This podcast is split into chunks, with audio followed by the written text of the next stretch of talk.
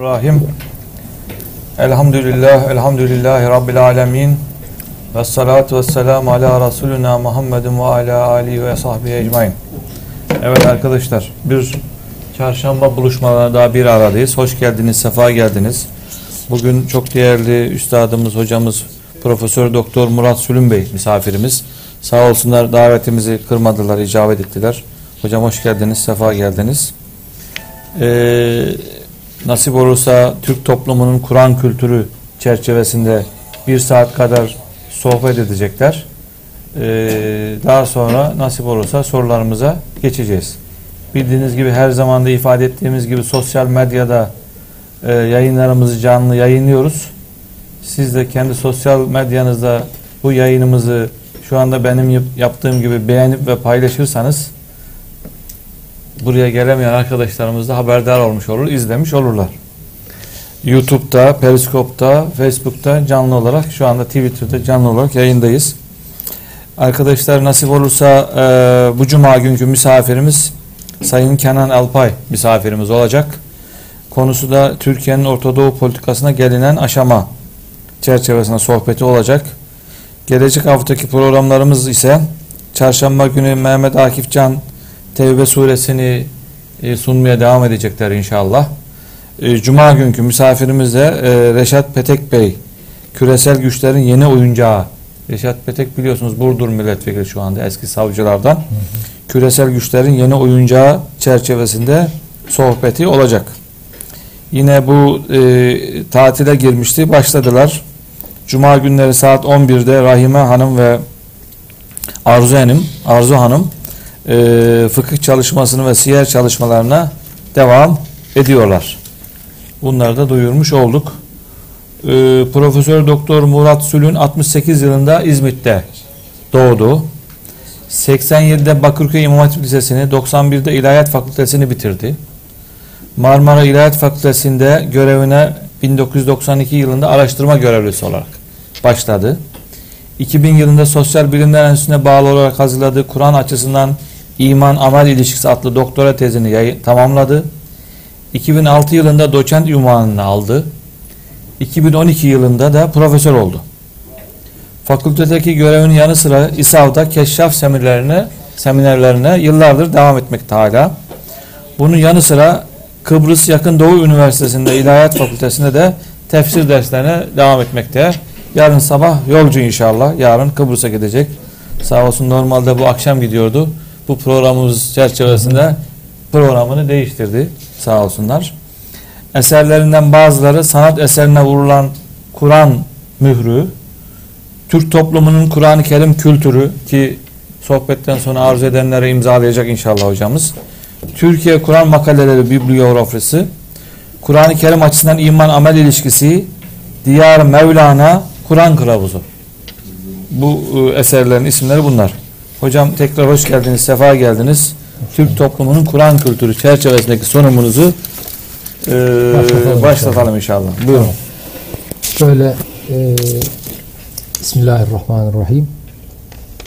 8.30'a kadar konuşayım ben. 8.30'a kadar anlatayım. Bir 40 dakika, 45 dakika. Ondan sonra da birkaç tane soru alırız. Hayırlısıyla bitiririz fazla uzatmadan. Şimdi bu Türk toplumunun Kur'an-ı Kerim kültürü çalışması benim doçentliğe sunduğum çalışma. Doçentliğe bunu sunmuştum. Bu Kur'an mührüyle birlikte ana kitap olarak sunduğum çalışma. Ee, bunu baştan e, epey bir iki sayfalık yaklaşık 20 soruluk bir anketle e, hazırlamaya başladım. Epey bir anket uyguladım Türkiye'nin değişik yerlerinde.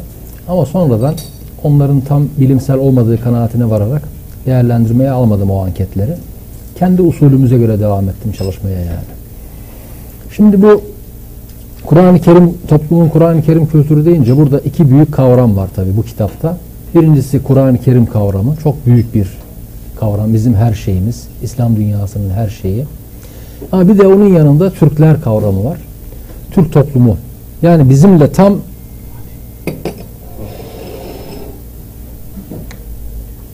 merkezden ilişkili hem Kur'an-ı Kerim olarak hem de bu toplumun bir ferdi olarak konu çok cazip bir konu. Yani insanları aslında çok e, cezbetmesi gereken bir konu. Bizim bizim Kur'an'la ilişkilerimizi anlatıyor kitap yani. Tabi bu ilişkileri olanca çıplaklığıyla ve bilimsel bir şekilde, objektif bir şekilde sunmaya çalışıyoruz. Yani e, kendimizi yıkayıp yağlamaya gerek duymadan, kendimizi abartmaya gerek duymadan, yani Türkiye Türk propagandası yapmadan, Müslümana Müslüman propagandası yapmadan, bizim yanlışlarımız varsa bunlar nedir? Efendim e, hem aydın olarak hem de halk olarak Kur'an'a yaklaşımlarımızda ne gibi öne çıkan noktalar var? Ya, efendim aksayan noktalar var. Bunlar nasıl giderilebilir? Bunları soğukkanlı bir şekilde ele almaya çalışıyoruz burada. Bunun bir e, parçası mahiyetinde mesela yaptığımız, inşa ettiğimiz binalara, sanat eserlerine Kur'an-ı Kerim'den ayetler yazıyoruz. Ben mesela içeriye girdiğimde dikkatimi çekti, vakfa girdiğimde. Yani sanki bir böyle hat eserleri müzesine girer gibi oldum baştan. Değil mi? Bazı hatlar var, Kur'an-ı Kerim ayetleri, değişik ibareler var. Mesela bu ibareleri, bu hatları biz inşa ettiğimiz her binaya koyuyoruz. Dikkat ederseniz Osmanlı'da, Selçuklu'da, daha evvel Kahire'de, efendim şurada, burada bütün Müslümanlar ürettikleri bütün sanat eserlerine ayet yazıyorlar, hadis yazıyorlar. Efendim atasözü niteliğinde kelimeler yazıyorlar, cümleler yazıyorlar. Ben bunları da araştırdım bu kitabın çerçevesinde. Ama bunu ayrı bir kitap olarak neşrettim. O ayrı büyük koca bir kitap oldu. Fotoğraflı bir kitap, prestij kitap. Şimdi bizim Kur'an-ı Kerim'le ilişkilerimizde çok iyi yönler var ve çok aksayan yönler var. Bunları ikisini dengeli bir şekilde düşünmek lazım. Bir kere çok iyi yönümüz şu. Biz bu toplumun fertleri olarak yani burada şimdi artık Türkler dediğim zaman e, e, ırksal aidiyeti Kürt olan, Arap olan, bilmem Çerkes olan falan bunları kastetmiyoruz. Yani biz artık bir Müslüman anlamında kullanıyoruz bunu. Türkiye'de yaşayan Müslümanlar anlamında kullanıyoruz. E, geçen bu e-devlet şeyleri açıldı biliyorsunuz. Soy ağacı, soy sop ağacı şeyleri açıldı. Çok böyle iç açıcı olmayan şeyler de çıkabilir. Yani kendini çok Türk zanneden ve Türkçülük yapan mesela bizim bir şimdi isim vermeden söyleyelim. Bir hocamız şimdi ilinin ismini de vermiyorum ki problem olmasın diye. Memleketine gidiyor. Kütüğü açtırıyor. Bu soy ağacından önce. Kütüğü açtırıyor. Çok Türkçü böyle. Türk, Türk. Açıyorlar, bakıyorlar.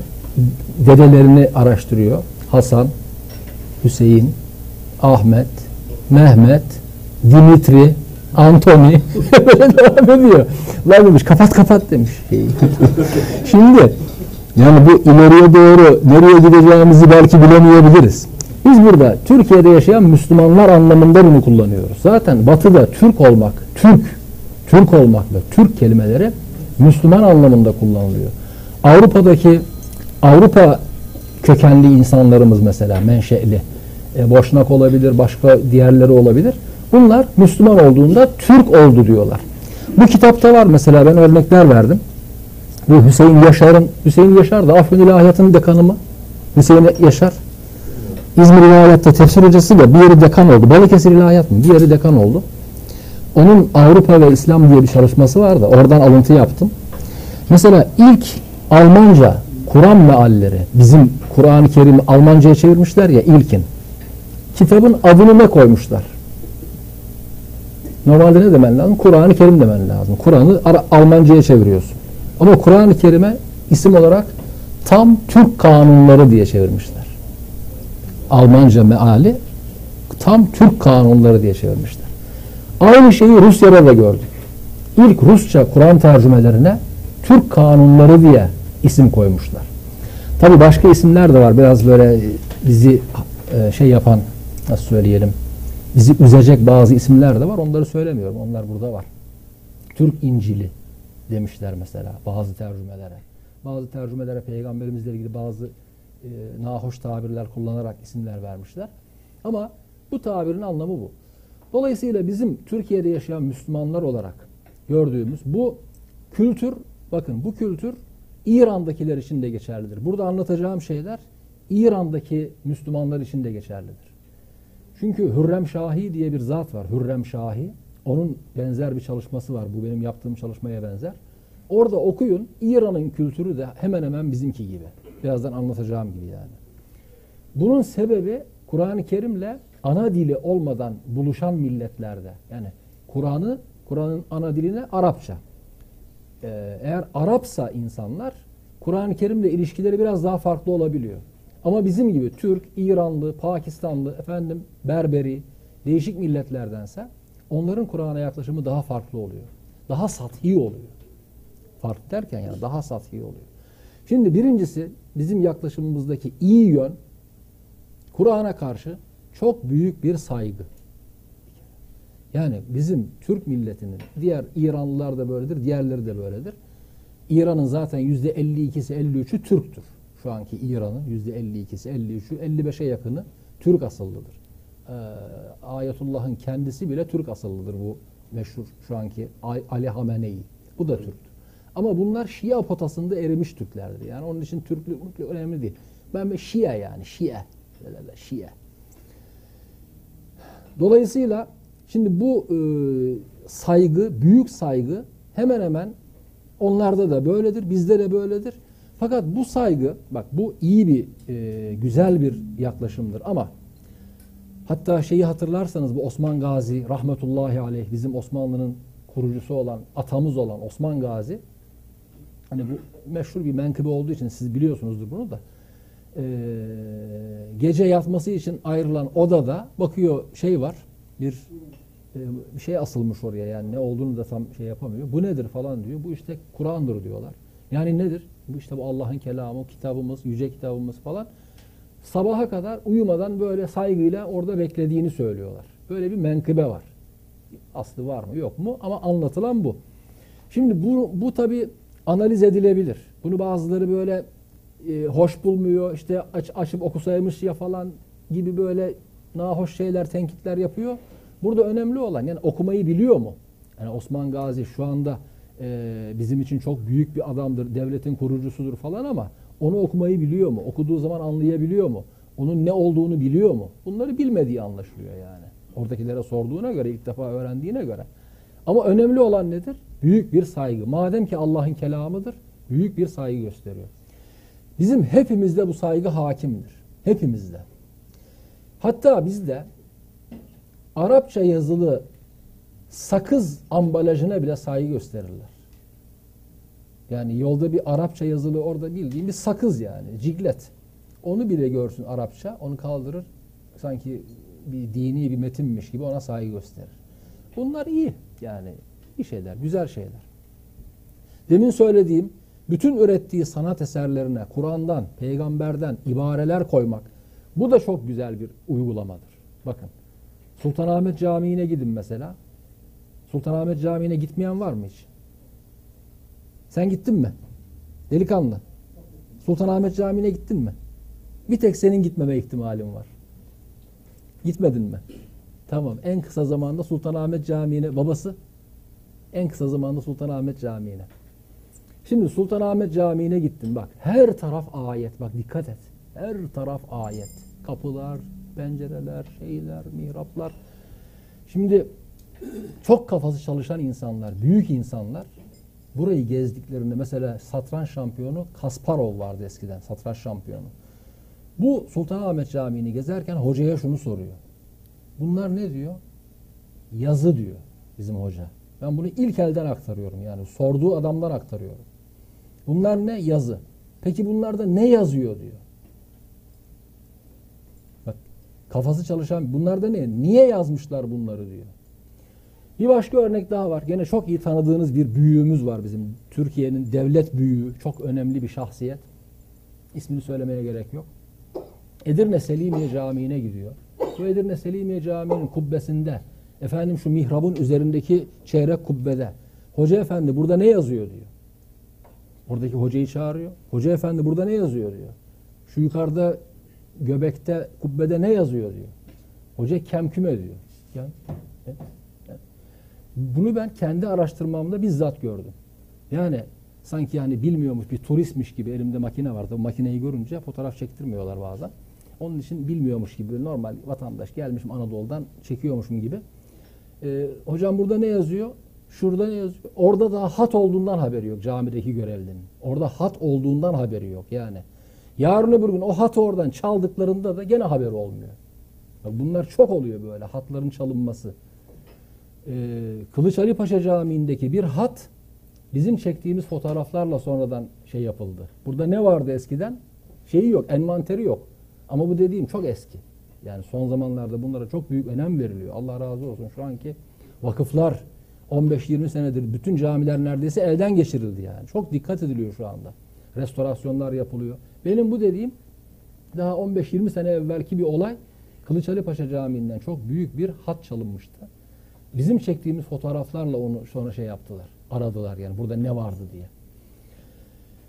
Demek istediğim bu bütün e, göze çarpacak her yere hat yerleştirme, ayet, hadis, kelamı kibar yerleştirme bizim Kur'an'la ilişkilerimizde güzel bir yöndür. Ecdadımız her yere bunları yerleştirerek bize mesajlar vermiştir. Ben de bu mesajları 10 sene çalışarak topladım. 10 sene çalıştım bu mesajların üzerinde. Hangi camide? Topkapı Sarayı'nda, Ayasofya'da, Çeşme'de, Kılıç'ta, Sancak'ta, aklına ne gelirse her yerde ayet var. Her yerde. Kısıklı Çeşmesi'ne git bak üzerinde ayet var. Bu en yakın şurada Kısıklı Çeşmesi var. İşte şuraya git orada ayet var. Buraya git o her yer ayet.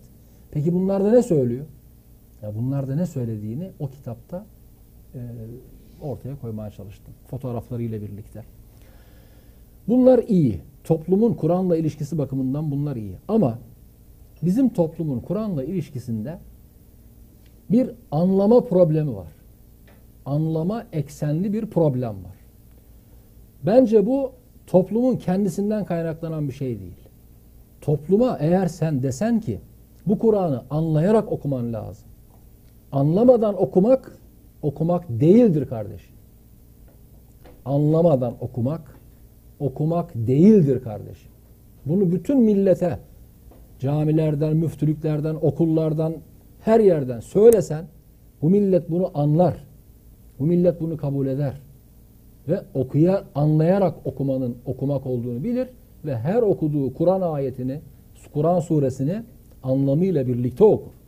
Ama bizim hocalarımız, bizim yani vatandaşı yöneten, yönlendiren diyelim ki profesörlerimiz, diyelim ki hocalarımız bunların yaklaşımı ne? Bunların yaklaşımı şu. Ben bu yaklaşımı televizyonda bizzat kulaklarımla işittim. Türkiye'nin en büyük hocası denilebilecek bir kişiden. Dedi ki Kur'an namazda dedi Kur'an-ı Kerim'i anlaman gerekmez dedi.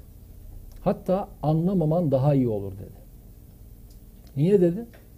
Oradaki soruyor şimdi Ayşe Özgün müydü neydi o eskiden bir şey vardı ya. Ee, niye dedi? Çünkü ayeti anlarsan huşuğun kaçar dedi. Allah mantığa bakar mısın Allah'ını seversen? Yani bu böyle bir mantık olur mu ya? O zaman dedim peygamberin hiç huşuğu yoktu. Haşa. Peygamber her okuduğunu anlıyor. Anlamak istemese bile mecbur anlıyor. Sahabe-i kiram yani onun dilinde bu kitap. Her okuduğunu anlıyor. Ya yuhellezine o şunu örnek verdi. Yani namazı okurken şimdi düşün ki miras ayetlerini okuyorsun. لِلْرِجَالِ نَصِيبٌ مِمَّا تَرَكَ الْوَالِدَيْنِ وَالْاَقْرَبِينَ وَلِلنِّسَاءِ نَصِيبٌ Erkeklere ana babanın bıraktığından işte bir pay var. Kadınlara yarım pay var. Ha, kadınlara niye yarım pay var? Başlarsın böyle düşünmeye. İşte erkeklere böyle işte şunu yapın anlamayı anladın mı? Düşünmeye başlarsın. Düşündün mü huşuğun kaçar dedi. Yani böyle bir mantık ve asırlar boyu bu mantık hakimdir İslam dünyasında. Oku sanki sihirli sözler. Sen bunu oku nasıl olsa Allah anlıyor. Duayı sen Arapça yap. Allah anlıyor bunu. Allah anlıyor da sen anlamıyorsun. Duayı senin anlaman lazım. Sen anlayacaksın duayı. Dua seni motive edecek. Allah'ı motive etmeyecek dua. Seni motive edecek. Sen onu anlayarak yapacaksın duanı.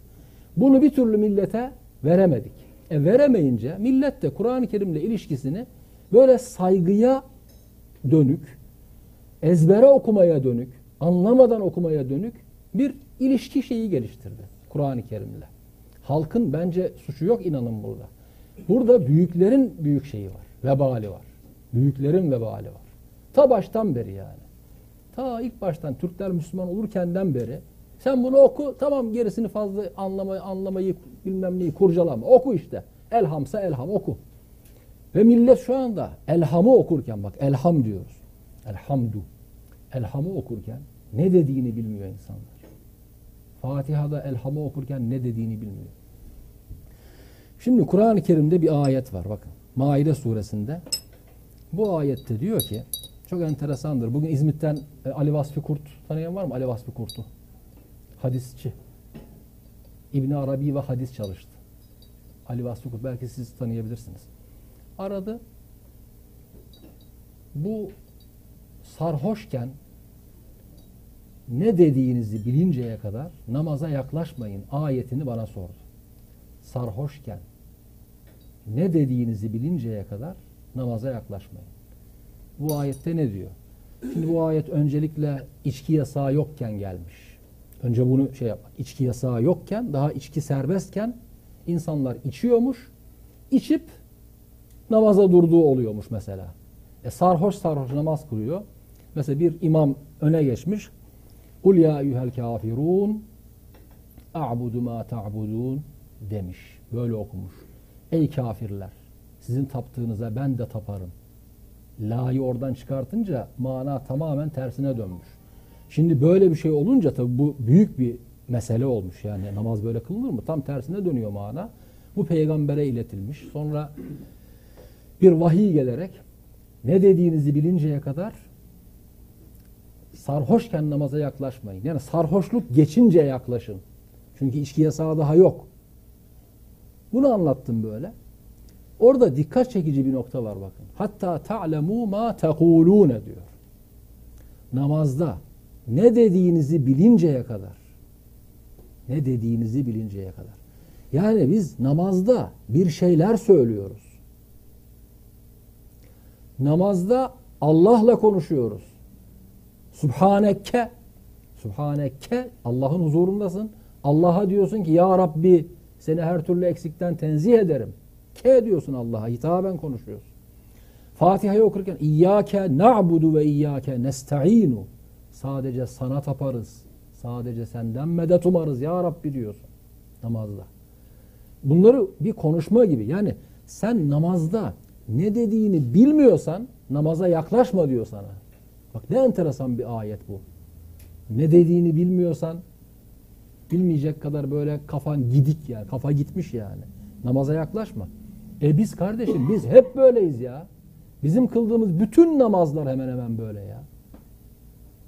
Hiçbirimiz ne dediğimizi anlamıyoruz ki. Ne dediğimiz deme diye bir şey yok bizim kavramımızda. Bizim kafamızda namazda bir şey deme diye bir fikir var mı? Yok. Sübhaneke'yi okudun mu? Elham'ı okudun mu? Zamm-ı Sure koştun mu? Ettehiyyatü'yü okudun mu? Okudun. Okuduysan oldu. Peki Ettehiyyatü'yü okudun da ne söyledin kardeşim? Ettehiyyatü lillahi. Ne dedin yani burada sen? Fatiha'yı okuyorsun. Ne diyorsun Fatiha'da? Yani burada bizim temel problemimiz bu. En temel problemimiz bu. Bunu da nasıl aşarız bilmiyorum. Bunu aşmak çok artık yani imkansız gibi bir şey bu. Bu 14 asrın getirdiği bir şeydir. Böyle bir e, uygulamadır. Hutbeler. Hutbelerde Arapça hoca okuyor iniyordu eskiden. Hiç Türkçe bir şey yoktu eskiden. Elhamdülillah, elhamdülillah, elhamdülillah, hamdel kamilin. Arapçaları okuyor duaları. Sonra aradaki şu anda bizim neredeyse yarım saat vaaz gibi bir ders var orada değil mi? Onlar yoktu. Onları okuyordun, okuyordun, sonra iniyordun. Ne oldu? Oldu, bitti. Hutbe. Bunlar 100 senedir Türkiye'de uygulanıyor böyle. 100 senedir. Dolayısıyla bu ben burada en şeyi, en böyle salim yolu şöyle görüyorum. Mesela Kemal Atatürk'ün yaptığı gibi de olmaz. O bunun farkına vardı. Burada bir yanlışlık var. Bunun farkına vardı. Ama o ibadetin dilini tamamen değiştirmeye çalıştı. Türkçe'ye çevirdi ibadeti. Bu olmaz yani. Bu Kur'an'ı Kur'an olarak okumak gerektiği için namazda ve bizim meallerde Kur'an olmadığı için yani yaptığımız meal ne kadar sağlam bir meal olursa olsun benim aynı zamanda bir de mealim var. Bu çağrı yayınlarından Şaban Kurt'tan çıkmış bir mealim var. Yaptığınız meal ne kadar sağlam olursa olsun sonuçta bu Kur'an değildir. Kur'an gözüyle bakılmaz buna. Peki bu durumda en salim yol nedir? En salim yani en tehlikesiz yol namazda okuduğun her şeyin anlamını bileceksin. Elham'ı okuyacaksın tamam elhamdülillah ama orada ne dediğini elhamın manasını bilerek okuyacaksın. Zaten kaç tane zamm-ı sure ezbere biliyorsun ki yani. Onları onları öğrenerek, anlamlarını bilerek onları okumak lazım. Ettehiyyatü Subhaneke'yi ve diğerlerini.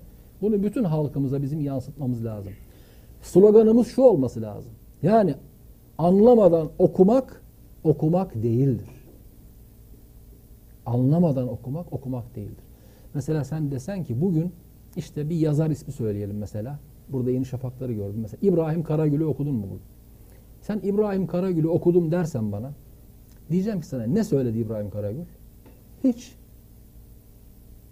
İbrahim Karagül'ü çok güzel tecvidle okuman, onu makamla okuman, bağıra bağıra okuman bir okumak olur mu?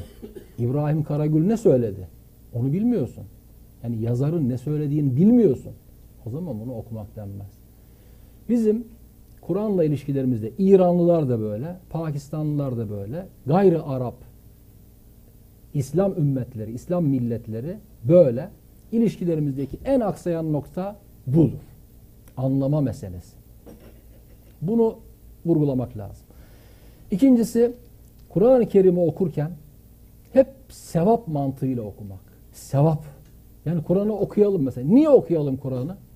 Ben bu kitaptan önce bundan sonra bir de profesörlük tezi olarak da Kur'an kılavuzunu yazdım.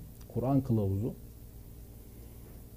Orada şöyle sorular sordum. Kur'an'ı okuyoruz değil mi? Kur'an'ı neden okuyoruz? Bunu soralım mesela. Biz Kur'an'ı neden okuyoruz? Kimisi diyor ki sevap kazanmak için okuyoruz. Kimisi diyor ki işte Kur'an'ı okuduğunda moralim düzeliyor. Yani Allah'la konuşma bilinciyle böyle moralim düzeliyor, maneviyatım artıyor. E kimisi diyor ki Kur'an-ı Kerim bizim kılavuzumuzdur. E, onu okuduğum zaman e, işte kılavuzumu okumuş oluyorum. Yani ne dediğini anlamak şartıyla tabii. Kimisi başka şeyler söylüyor. Yani biz Kur'an'ı niye okuyoruz? Genelde teberruken okuyoruz. Teberruken. Yani bereketinden dolayı okuyoruz.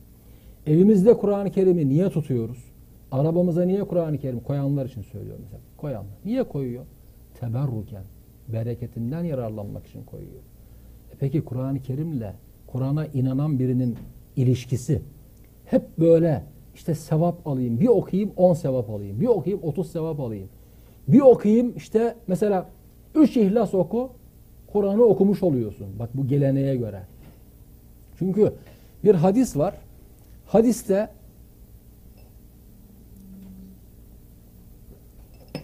İhlas suresi Kur'an'ın üçte birine denktir diyor.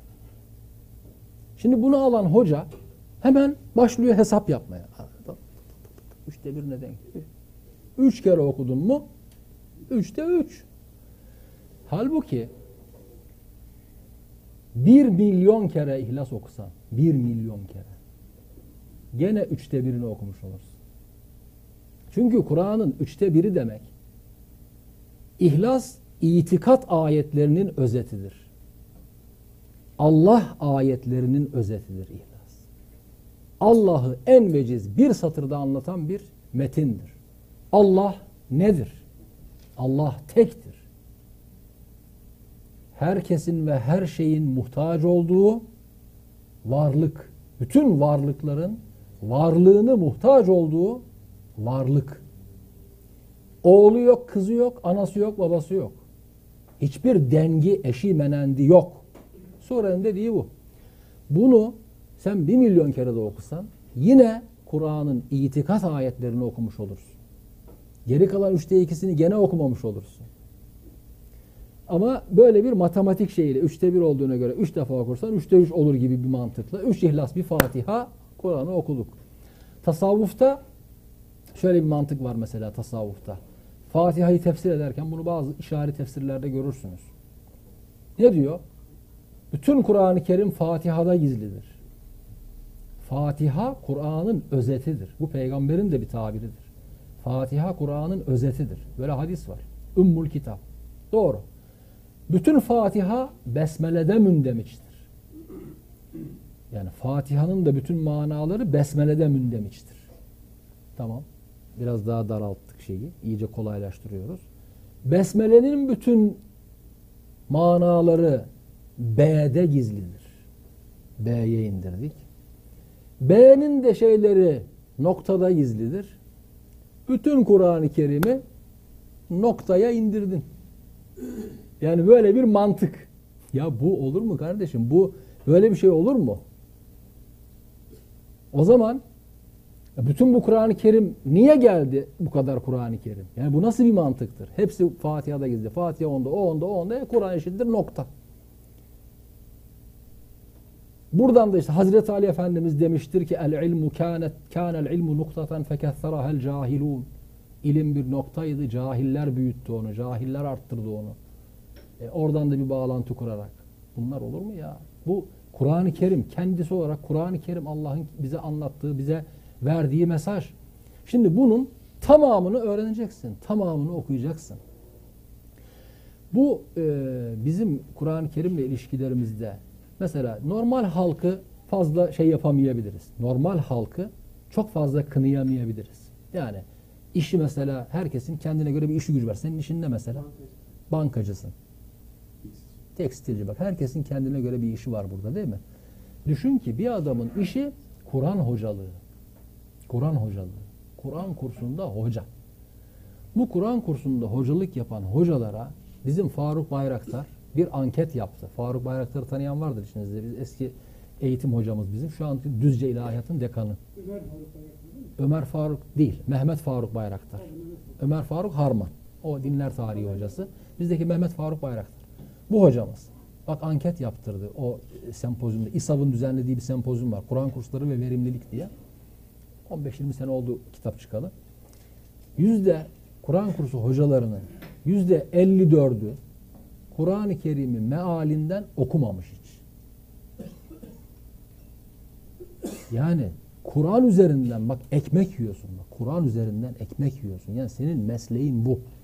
Ve sen bunu ya burada ne diyor acaba diye bir merak edip okumuyorsun kardeşim ya. Onu e, Arapçasıyla, tecvidiyle, maharici hurufuyla okumayı onu esas alıyorsun. Tamam O da çok önemli. Ben ona önemsiz demiyorum. Ben kendim hafızım. Yani ben hafızlık yaptım. Kıraat ağaçları okudum ben. Yani Kur'an'ın değişik kıraatlerini, değişik okumalarını kaç sene Arapça okudum Yeşil Cami'de. Bayrampaşa'da bir Kur'an kursu var. Belki bilen bilir. Orada kaç sene okudum. Ben bunların şeyinin farkındayım öneminin. Ama yani Arapçasını okumak çok önemlidir. Efendim tecvid çok önemlidir. Kıraat, mahariç. Tamam da sen bunları öğretiyorsun. Peki burada ne söylüyor? Hiç merak etmiyor mu ya bunu sen? Peki bunu sana sordukları zaman ne diyorsun sen? Ya hocam bunu okudun, anlattın bize ama peki burada ne söylüyor?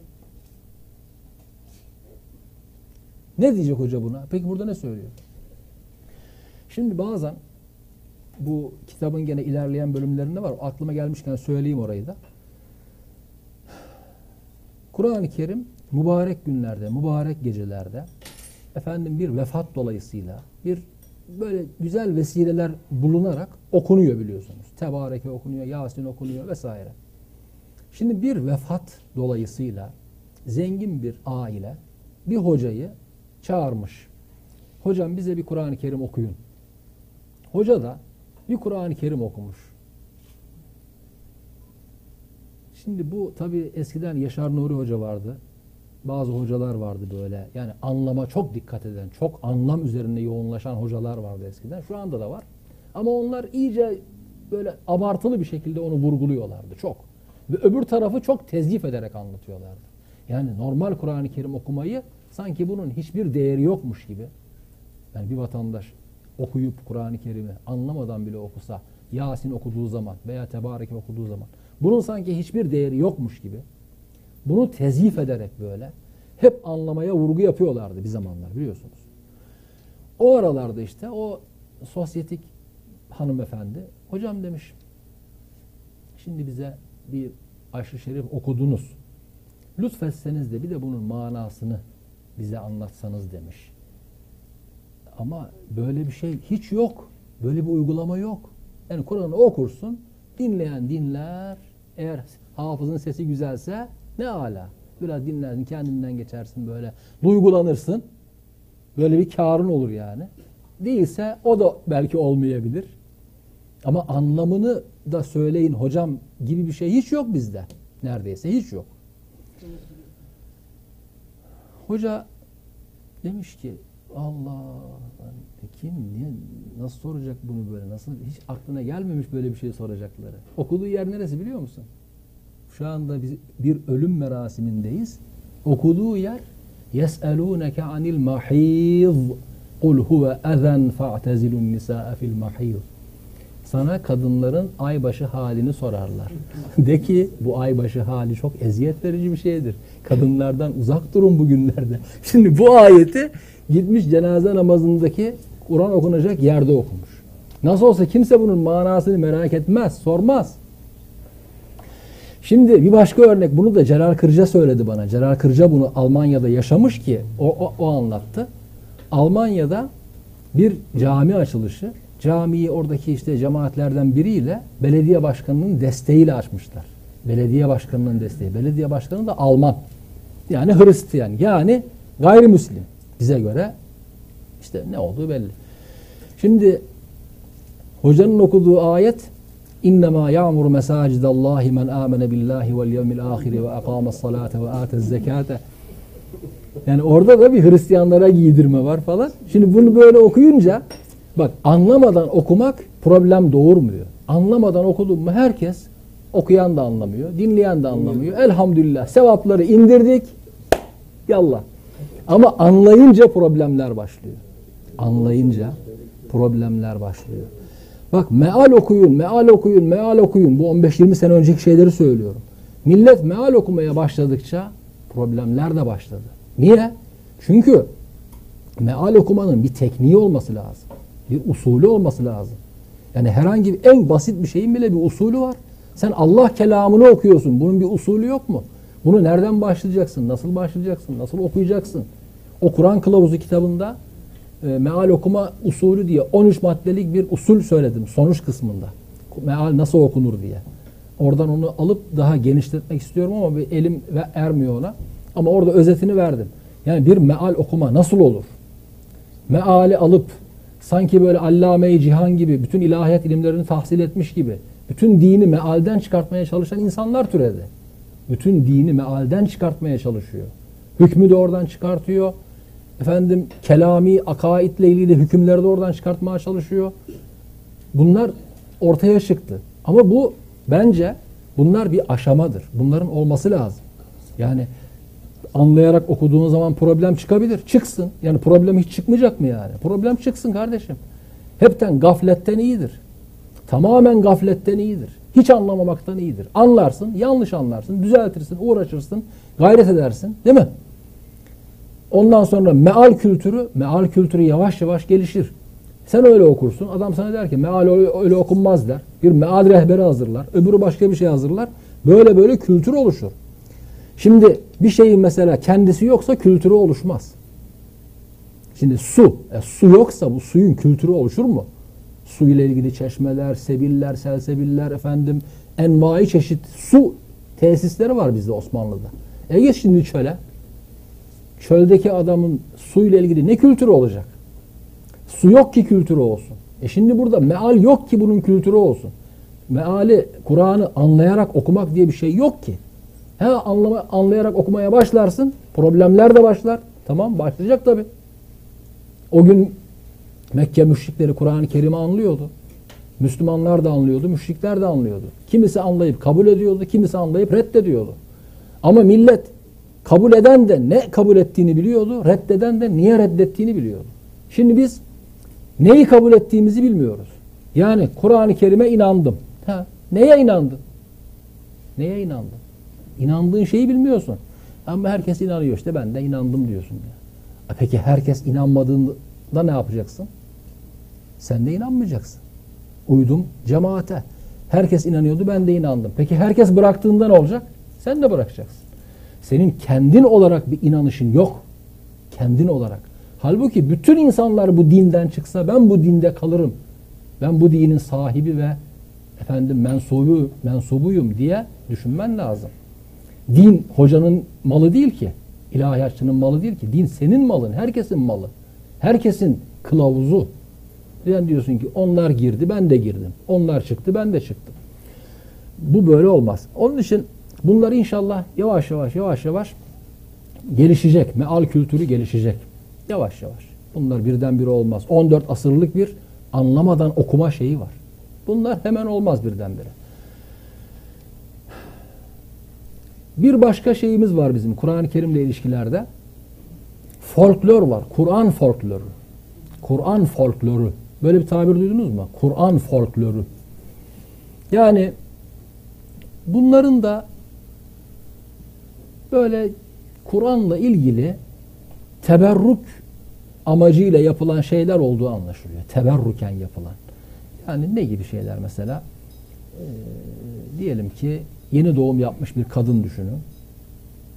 Loğusa bir kadın düşünün. Bunun beş iğne bir Kur'an-ı Kerim asmak veya yattığı yerin ucuna şöyle yukarıya bir Kur'an-ı Kerim asmak. Bunu niye asıyor? Çünkü loğusa kadın yarı yarıya daha e, eski sağlık imkanları az olduğu için ölme riski oluyor insanlarda. Ölebilir. Yani bir gözü şeye bakıyor veya bir ayağı çukurda mı derler böyle loğusa kadınlar için. Yani ölebilir. Ee, onun için oraya bir Kur'an-ı Kerim asma fikri var. Bebek, bebeğin be, e, beşiğine Kur'an-ı Kerim asma fikri var. Bu uygulamalar var. Al karısı diye bir işte bu loğusaların korktuğu al karısı diye bir peri, cin falan diye böyle inanılan loğusaya zarar verecek diye inanılan bir şey var. Ona karşı işte e, kadının yastığının altına bıçak koyuyorlar, sarımsak koyuyorlar, Kur'an-ı Kerim asıyorlar falan. O gitsin falan diye böyle bir düşünceyle. Bunlar hep ihtiyaçtan kaynaklanan şeyler. Tıp imkanları yok, doktor yok, bir şey yok. Eski yani Osmanlı'nın bu Anadolu şeylerinde, köylerde, başka yerlerde bazı zamanlarda temizlik yapacak şeyler bile olmuyor. Asker bitten kırılıyor. Bunları biliyor musunuz böyle? Bunlar çok rahatsız edici şeyler. Asker bitten kırılmış bir dönemler, belli dönemler. Yıkanma yok, sabun yok, imkan yok. Böyle. E şimdi doktor yok, bir şey yok. E kim kim var şeyde köyde?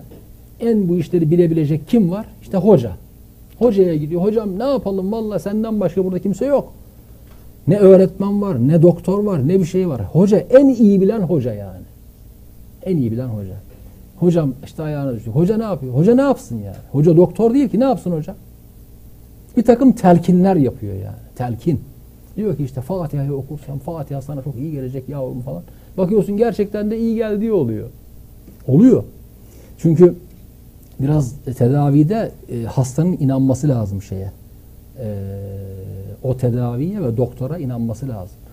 Bakıyorsun bazen iyi oluyor, bazen iyi olmuyor, bazen ölüyor falan ama e, hocayla halk hocayla muhatap. E, hoca da ona göre okuyor, üflüyor. Okumalar, üflemeler bunlar oluyor. Kimisi işe yarıyor, kimisi yaramıyor. Ama bunlar artık e, tıp imkanlarının arttığı, efendim değil mi? E, hastane imkanlarının arttığı, hele son dönemlerde hastane imkanları elhamdülillah Türkiye çoğu Avrupa ülkesinden, Amerika'dan falan daha ileri bir duruma geldi. Hastane imkanları bakımından. Böyle bir duruma geldi. Bu devam ediyor. Geliyor ama burada da gene parantez açarak söyleyelim. Halkın ve iş ahlakından yoksun bazı böyle efendim yöneticilerin devleti söğüşleme merakı ortaya çıkıyor. Yani ufacık bir şeyi böyle abartıp faturayı çoğaltıp devletten bir sürü gereksiz paralar almak. Yani devletin şeyini e, hüsnü niyetini böyle kötüye kullanma yani. Hiçbir şey gerekmezken bir sürü tahliller vermek. Ameliyat gerekmezken ameliyat yapmak. Normal doğum yapacak kadına gidip hemen 8. ayda bıçağı vurup işte e, şey yaptırmak ne derler ona sezaryen yaptırmak, oradan devletten para almak, devletten para almak. Yani bunlar işte bunlar da yavaş yavaş gelişecek belki. Yani insani gelişmişlikle birlikte bunlar da gelişecek belki. İlaç hiç gerekmezken ilaç yazmak, ilaç kullanmak falan. İnşallah bunlar düzelecek. Ama hastane imkanları, tıp imkanları bu kadar artmışken artık bunları normalde tedavi nedir? Tedavi işte tedavinin usulü bellidir, yolu bellidir. Bunun yolu nedir? Gidersin aile hekimine. Daha paran varsa özel hekime gidersin. Yaparsın, yaptırırsın. ilacını kullanırsın. Ama bazı psikolojik rahatsızlıklar olabilir. Böyle yani e, tedavisi çok hemen kolay olmayan yani beyinde olan bir takım böyle çok büyük rahatsızlıklar olabilir. O büyük rahatsızlıklarda da gene bunlar Kur'an-ı Kerim, dua vesaire bunların olumlu etkisi gene olabilir. Yani bunlarda da mesela bazen böyle işte cinler, minler, cinlenme falan filan şeyleri var ya. Mesela bunlarda da bunlarda da gene psikiyatri, psikoloji, bu hastalıkların, bu bilim dallarının çok önemi var. Bunlarla birlikte paralel bir şekilde e, bunlar varsa, bunlara gitme imkanı varsa bunların da bir seansı bakıyorsun. Seansları bayağı pahalı bunların yani. E, ilaçları da pahalıdır. Ona göre bu imkanlar da biraz pahalıdır. E, hem bir yandan ayetlerle, dualarla çünkü insan hastalığı kendisi yaşamadıkça bunu yani uzaktan anlamayabilir. Mesela senin kendi oğlun veya kızın veya hanımın çok iyi sevdiğin bir akraban böyle bir hastalığa duşar olsa mesela yani belli olmuyor hastalığın ne olduğu. Sebebi nedir belli olmuyor ama bir, bir bozukluk var. Böyle bir durumda hastaneye gidiyorsun, şuraya gidiyorsun, buraya gidiyorsun bir çare bulamıyorsun. Yani sen her şeyden bir çare umarsın değil mi orada? Her şeyden bir çare umarsın. Doktora da gidersin, hocaya da gidersin. Efendim o okuyan, üfleyen neyse onlara da gidersin ve halk gidiyor şu anda. Bunlar da istismarı önlemek çok önemli. İstismarı önlemek. Yani istismarın önlendiği bir dua, bir okuyup üfleme bunların etkisinin olacağına inanmak lazım. Yani bunları inkar etmemek lazım. Bunlar olmaz ya falan işte doktor her şeyi doktor yapar gibi düşünmemek lazım. Esası öyledir. Bak Peygamberimiz Aleyhisselatü Vesselam Peygamberimizin kendisi doktora görünüyordu. Peygamberimiz vefat ettiği hastalıkta Arapların Hipokrat'ı denilen bir adam vardı. Haris bin Kelede diye. Haris bin Kelede. Gitti o doktora göründü peygamber. Yani peygamber şöyle demedi. Ya ben peygamberim. Ne doktoru? E, peygamberin kendisi doktora görünüyor. Yani bu işin normal mekanizması budur. Doktora gideceksin. Hastaneye gideceksin. Eskiden niye gidilmiyordu? E, eskiden Kur'an-ı Kerim okunuyordu. Demin söylediğim gibi. Hocadan başka okumuş aydın kimse yoktu köyde. O muhitte başka kimse yoktu. Mecbur hoca. E hoca da ne yapsın? Millet geliyor ona, onu okuyordu. Bugün bu istismar şeyi yapıldı bir takım insanlar tarafından. İstismarcıların eline düşmemek lazım. Yani işte cin çıkartacağım. Yok bilmem şöyle olmuş. Yok bilmem böyle olmuş. Yarın şöyle olacak. Var ya bunlar böyle. Şarlatanlar. Bunların eline düşmemek lazım. Normal bir tedaviyle ama kendin mesela okuyarak o ayeti kendin okuyup anlayarak okuyarak bu kitapta bunlarla ilgili çok bilgiler var. Yani e, sihir uygulamaları, büyü uygulamaları bunlarda Kur'an nasıl kullanılmış? Bunların yanlışlıkları vesaire bunları burada verdim. Türkiye'de yapılan Kur'an çalışmalarını mesela burada sundum. Türklerin Kur'an kültürü deyince biz Türkiye'de ilahiyat fakültelerinde e, 2000-3000'e yakın Kur'an tezi yaptık şu anda. Yani aşağı yukarı 20-30 senedir ilahiyat fakülteleri tez üretiyor sürekli. Bu ürettiğimiz tezlerin her biri içtihattır. Hani eskiden içtihat kapısı kapandı mı, açıldı mı şeyleri var ya. Biz şu anda içtihat yapıyoruz ilahiyat fakültelerinde. Gerek yüksek lisans tezleri, gerek doktora tezleri böyle binlerce tez yapıyoruz şu anda. Bizim bizim vatandaşımız bizim ürettiğimiz tezleri okumuyor.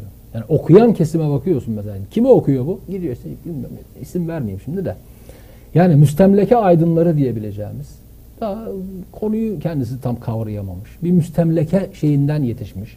Mesela Osmanlı'nın büyük aydınlarını okumuyor. Osmanlı'nın büyük aydınları var. Son zamanlarda yetişmiş. Devlet yıkılıyor ama şimdi devletin yıkılması ilmin yıkılması demek değil. Devlet yıkılıyor. Hat en zirvesine çıkmış. Mesela hat denilen o sanat zirvesinde. Devlet yıkılıyor ama bak devletin yaptığı okullara bak koca koca büyük acayip okullar ya. Haydarpaşa Numune'nin oradaki okullara bakın ya. Nasıl okullar onlar öyle? İmparatorluk okulu yani. Öyle entipüften şeyler değil. Büyük şeyler, okullar. Bunları Abdülhamit Allah rahmet eylesin zamanında çok büyük bir şey yapmış yani. Büyük bir e, maarif faaliyetine girmiş. Her tarafta okullar açmış, şeyler yapmış falan. Ama işte devletin başka şeyleri çürüdüğü için başka başka şeylerde çürüme olduğu için adalette biraz çürüme olduğu için devletin gene yıkılmasını engelleyememiş. Devlet işte çınar bir şekilde yıkılmış, tekrar yeni bir çınar filizlenmiş falan böyle devam ediyor. Burada bu tezlerin isimlerini vererek efendim makaleler, Türkiye'deki makaleler, Kur'an'la ilgili çok sayıda gene makale var. 4000-5000 tane makale ben şahsen kendim tespit ettiğim şeyler var. Onları da burada vermeye çalıştım. Hasılı kelam Türklerin Kur'an kültürü iyi yönleri var. Aksayan yönleri var. Düzeltilmesi gereken yönleri var. Ama bunlara böyle tezyif edici yaklaşımlar çok yaralayıcı oluyor. Mesela şöyle tezyif edici. Ya kardeşim böyle okuyorsun Kur'an'ı bundan hiçbir şey kazanamazsın. Mesela bu böyle. Ne okuyorsun? Mesela birisi ninesine Kur'an-ı Kerim okuyor. Ben her gittiğimde köye giderim nineme. Annem de Allah rahmet eylesin Nisan'da vefat etti. Giderim orada ruhuna Yasin okurum. Bak ben bunu söylüyorum. Yasin okuyorum, Tebarek okuyorum, efendim şey okuyorum. Şimdi bana diyor ki ya Yasin okuyorsun bunun ne faydası var? Ya sen ne faydası olup olmadığını ölçen bir şey var mı elinde? Yasin ölçerin var mı senin? Bu bana faydalı mı değil mi? Bunu biliyor musun sen? Bilmiyorsun. Ben biliyor muyum? Ben de bilmiyorum. Sen de bilmiyorsun, ben de bilmiyorum. Yani bilimsel olarak benim okuduğum Yasin anneme faydalı mıdır değil midir? Bunu bilmiyoruz. Çünkü Yasin okumak, peygamber ölüye Yasin okuyun dediği zaman bu ne demektir biliyor musun? Ölmek üzere olan adama Yasin okuyun demektir. Ölmek üzere olan kişiye. Ölmek üzere ha Yasin'de ne anlatılıyor? Ölümden sonrası anlatılıyor. Öldükten sonra şöyle olacak, şöyle olacak, diriltileceksin. Diriltilenler ikiye bölünecek. Kimisi kafir, kimisi efendim mümin. Müminler cennete, kafirler cehenneme. Yarın öbür gün mutlaka diriltileceksin. Şimdi ölmek üzere olan bir adam hayat bitiyor diyor abi. Dünya bitiyor. Gidiyoruz buradan. Bir daha yok olup gidiyoruz diye düşünmesin. Yasin'i okumak ona anlamıyla okumaktır. Anlamıyla okumadan hiçbir fayda sağlamaz o adama o. Anlamını bilecek. Ha şöyle bir fayda sağlar. Gene hiçbir fayda sağlamaz demeyelim bak. Gene bir fayda sağlar. Allah'ın kelamı ile birlikte ölüyorum. Manevi bir tatmin sağlar ona. Şu anda Yasin'le birlikte vefat ediyorum. Eşhedü en la ilahe illallah deyip ölür. İyi gene bir faydası olur. Ama esas fayda Yasin'in anlamıyla birlikte ona okunmasıdır. Ama bu sonradan dönmüş mezarlıkta Yasin okumaya dönüşmüş. Ölüye Yasin okumaya dönüşmüş. Olsun. Bunun farkındayız. Peki biz bu ölüye Yasin fayda verir mi vermez mi? Bunu biliyor muyuz? Bilimsel olarak bunu ölçebilir miyiz biz? Ölçemeyiz. E sen de o zaman ölçemezsin. Ben de ölçemez. Tamam. Ben buna inanıyorum ki benim bu okuduğumdan anneciğime bir fayda gider. Velev ki gitmiyor. Bana gider. Bak buradaki mantık velev ki ben diyelim ki kızın vefat etti. 17 yaşındaki kızın vefat etti. Kızına Yasin okuyorsun. Onun ruhunu rahatlattığını düşünüyorsun. Kendin rahatlıyorsun. Yani o rahatlıyor mu rahatlamıyor mu Allah bilir. Dediğim gibi bunu ölçemiyoruz. Ama sen rahatlıyorsun. Kur'an-ı Kerim'i sen okuduğun zaman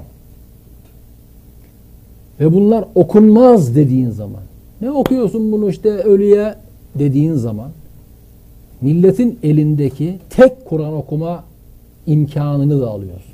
Milletin zaten başka Kur'an okuduğu yok. Milletin Kur'an'ı açıp baktığı yok zaten. Hiç olmazsa anneme, nineme diye bir Kur'an okuduğu vardı. Onu da diyorsun ki bu bir şey olmaz bundan. Onu da bırakıyor millet. Sanki onu bırakıp da meal okuyor değil, senin kitabını okuyor değil. Gidiyor televizyondaki evlendirme programlarını seyrediyor onu okumadığı zaman. Yani sen ona bir alternatif sunabiliyor musun ki bu bir faydası yoktur deyip böyle atıp kestirip atıyorsun. Bu konularda ilahiyat hocalarımız olarak bizim hocalarımızın, bizlerin çok dikkatli olmamız lazım. Ve bunu televizyonlarda ulu orta böyle konuşa konuşa işte bu demin bazı isimler söyledik. Konuşa konuşa millette dine karşı, dini konulara karşı bir şey başladı böyle. Bir yani başladı değil, epey ilerledi bu. Belli bir mesafe kat etti. Ben eskiden Hüdayi Camii'nde konuşuyordum Ramazanlarda teravihten önce. Haftada bir konuşmaya gidiyordum oraya mesela. Bundan 10 sene evvel düşün o Hüdayi Camii restorasyonundan önceki bir zamandı. Mesela gidiyorsun baştan camiler teravihte dolardı. camiler. Teravihte dolardı böyle bütün camiler. E sonradan bakıyorsun sonraki şeylerde böyle bu tartışmalar yapıldıktan sonra bakıyorsun cami caminin yarısı dolu yarısı boş. Nerede bu millet? İşte televizyondaki bir hoca kalkıp diyor ki ne teravihi? Cemaatin yarısı boşanıyor gidiyor. Hoca ne teravihi deyince yarısı gidiyor. Öbür hoca da işte teravih şöyle böyle diyor. Öbür yarısı da öyle gidiyor. Yani bunlar e, ulu orta konuşulacak şeyler değil televizyonlarda ama ne hikmetse konuşuluyor ve menfi tesirleri oluyor. Yani kabaca ben e, diyeceğim şeyleri söylemiş oldum. Ama burada 350 sayfalık bir kitap var. Yani bunu hepsini anlatamam. Ayrı ayrı konuşamam.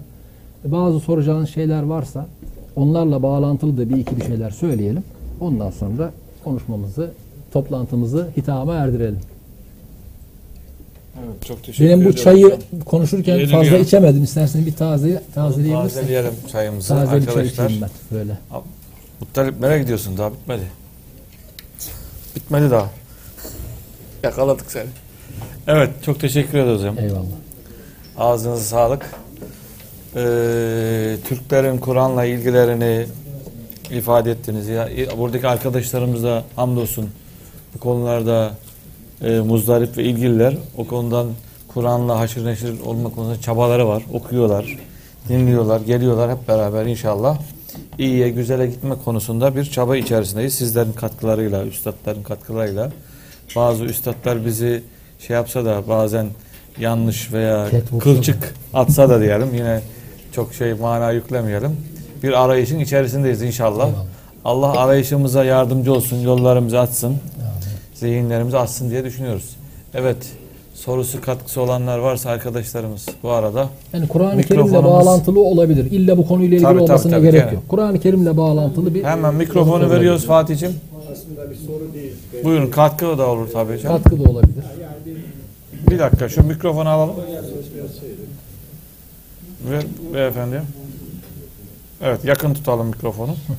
Evet hocam. eee, bizim Türk toplumlarında, Türk toplumu özellikle Anadolu'da biz Kur'an'ı eee, mesela özellikle anne babalar daha çok bunu yaparlar çocuklara. Mesela eee, hocalara muska yazdırırız. Her herkes evinde 2-3 tane vardır. Evet. Dün yine elime 2-3 tane geçtiği için aklıma geldi. Biz onu açarız. Büyükler hatta büyüklerimiz de açar. Ee, tabii içinde ne olduğunu bilmiyoruz. Ben bir tanesi merak ettim açtım. Arapça yani ben de Arapça okumayı e, bilirim az, az buçuk o eğitimimizde. Anlamadım. Dedim ki ben bunu bir yere kaldırayım, muhafaza edeyim. Çünkü ne olduğunu anlamadım. Şimdi her e, şimdi yine hala ufak bir bebeğe yine muska yazdırdık. Bununla ilgili diğer toplumlarda bebe evet. Bebe hemen küçük bir tane yapıp astırlar. Diğer toplumlarda var mıdır bu tür e, şeyler bizim dışımızda? Şimdi bu tip şeyler işte e, diğer toplumlarda var. Burada e, bu konuyla ilgili özel bir bölüm var. Yani Türk toplumunda büyü, muska vesaire uygulamaları diye bir bölüm var. Kur'an'ın dertlere deva, hastalıklara şifa olarak algılanması. Şimdi Kur'an-ı Kerim'de Kur'an'ın bir şifa olduğu söyleniyor. Ee, bu şifanın tabi şifa deyince akla hemen fiziki ve böyle normal tıbbi şeyler geliyor. Onlara şifaymış gibi geliyor. Halbuki bu küfür, nifak, inkar hastalıklarına, şüphe ve tereddütlere bir şifadır. Bu manadadır yani. Kur'an şifadır. İnsanın içindeki bir takım dediğim gibi bu bu türden şeylere şifadır. Anlamı bu. Ama bununla birlikte şimdi bakın Kur'an teorik bir kitap ama hayat bir yandan akıyor. Şimdi hayatın içinde mesela Hazreti Ebu Bekir. Hazreti Ebu Bekir'in diyelim ki bir kızı veya bir yakını diyelim ki böyle demin bahsettiğim bir hastalıktan mustarip. Ya o gün böyle muskacılar, büyücüler, afsuncular o günlerde gene var. Mesela kadın bir şeyler okuyup üflüyor bu Hazreti Ebu Bekir'in akrabasına. Hazreti Ebu Bekir buna kızıyor. Bu bir Yahudi kadını mıydı? Bir, bir kadındı.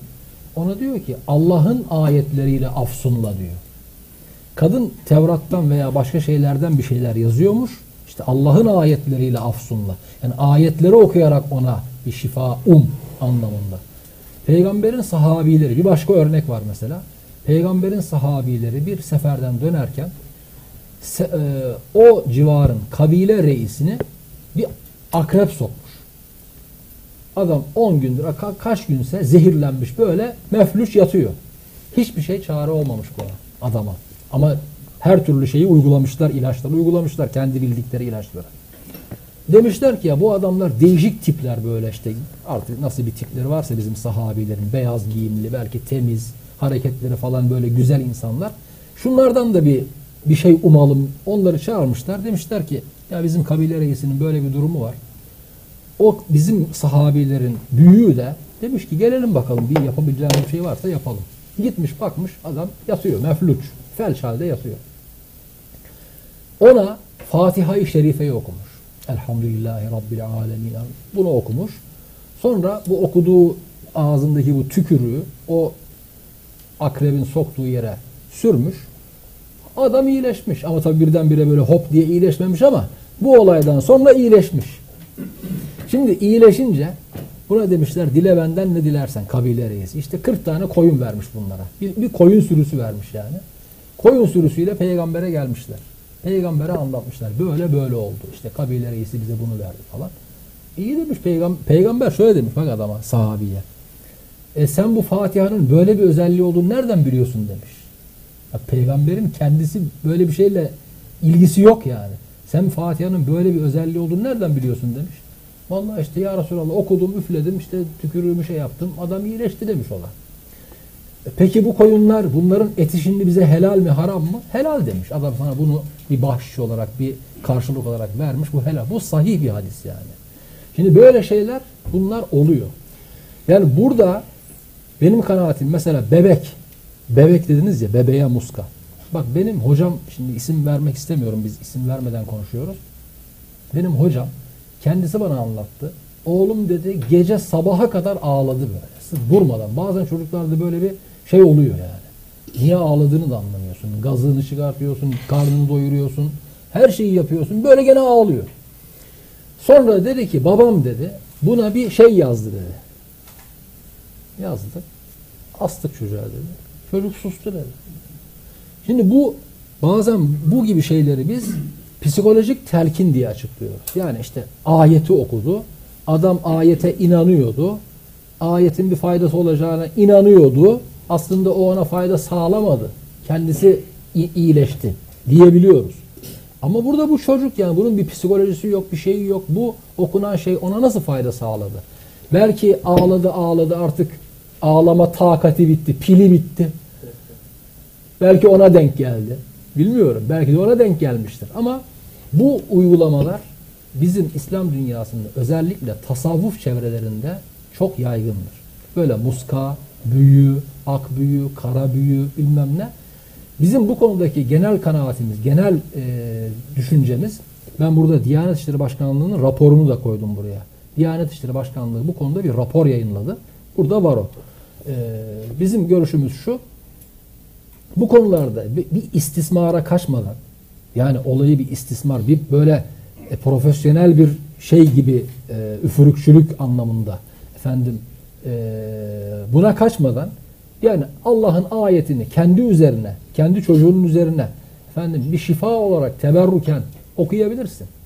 Bunda bir problem yok. Duaları yapıyoruz işte dua ediyoruz. Allah'a dua ediyoruz, yalvarıyoruz, yakarıyoruz. Bunların da bir faydası oluyor bize. Mutlaka bir faydası oluyor.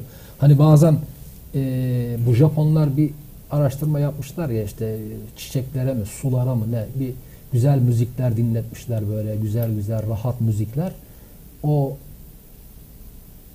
kar kristalleri miydi ya? Onu internetten bakmak lazım. Kristallerdi galiba. Çok güzel kristaller ortaya çıkıyor. O seslerin tınısından, müzikalitesinden, güzelliğinden.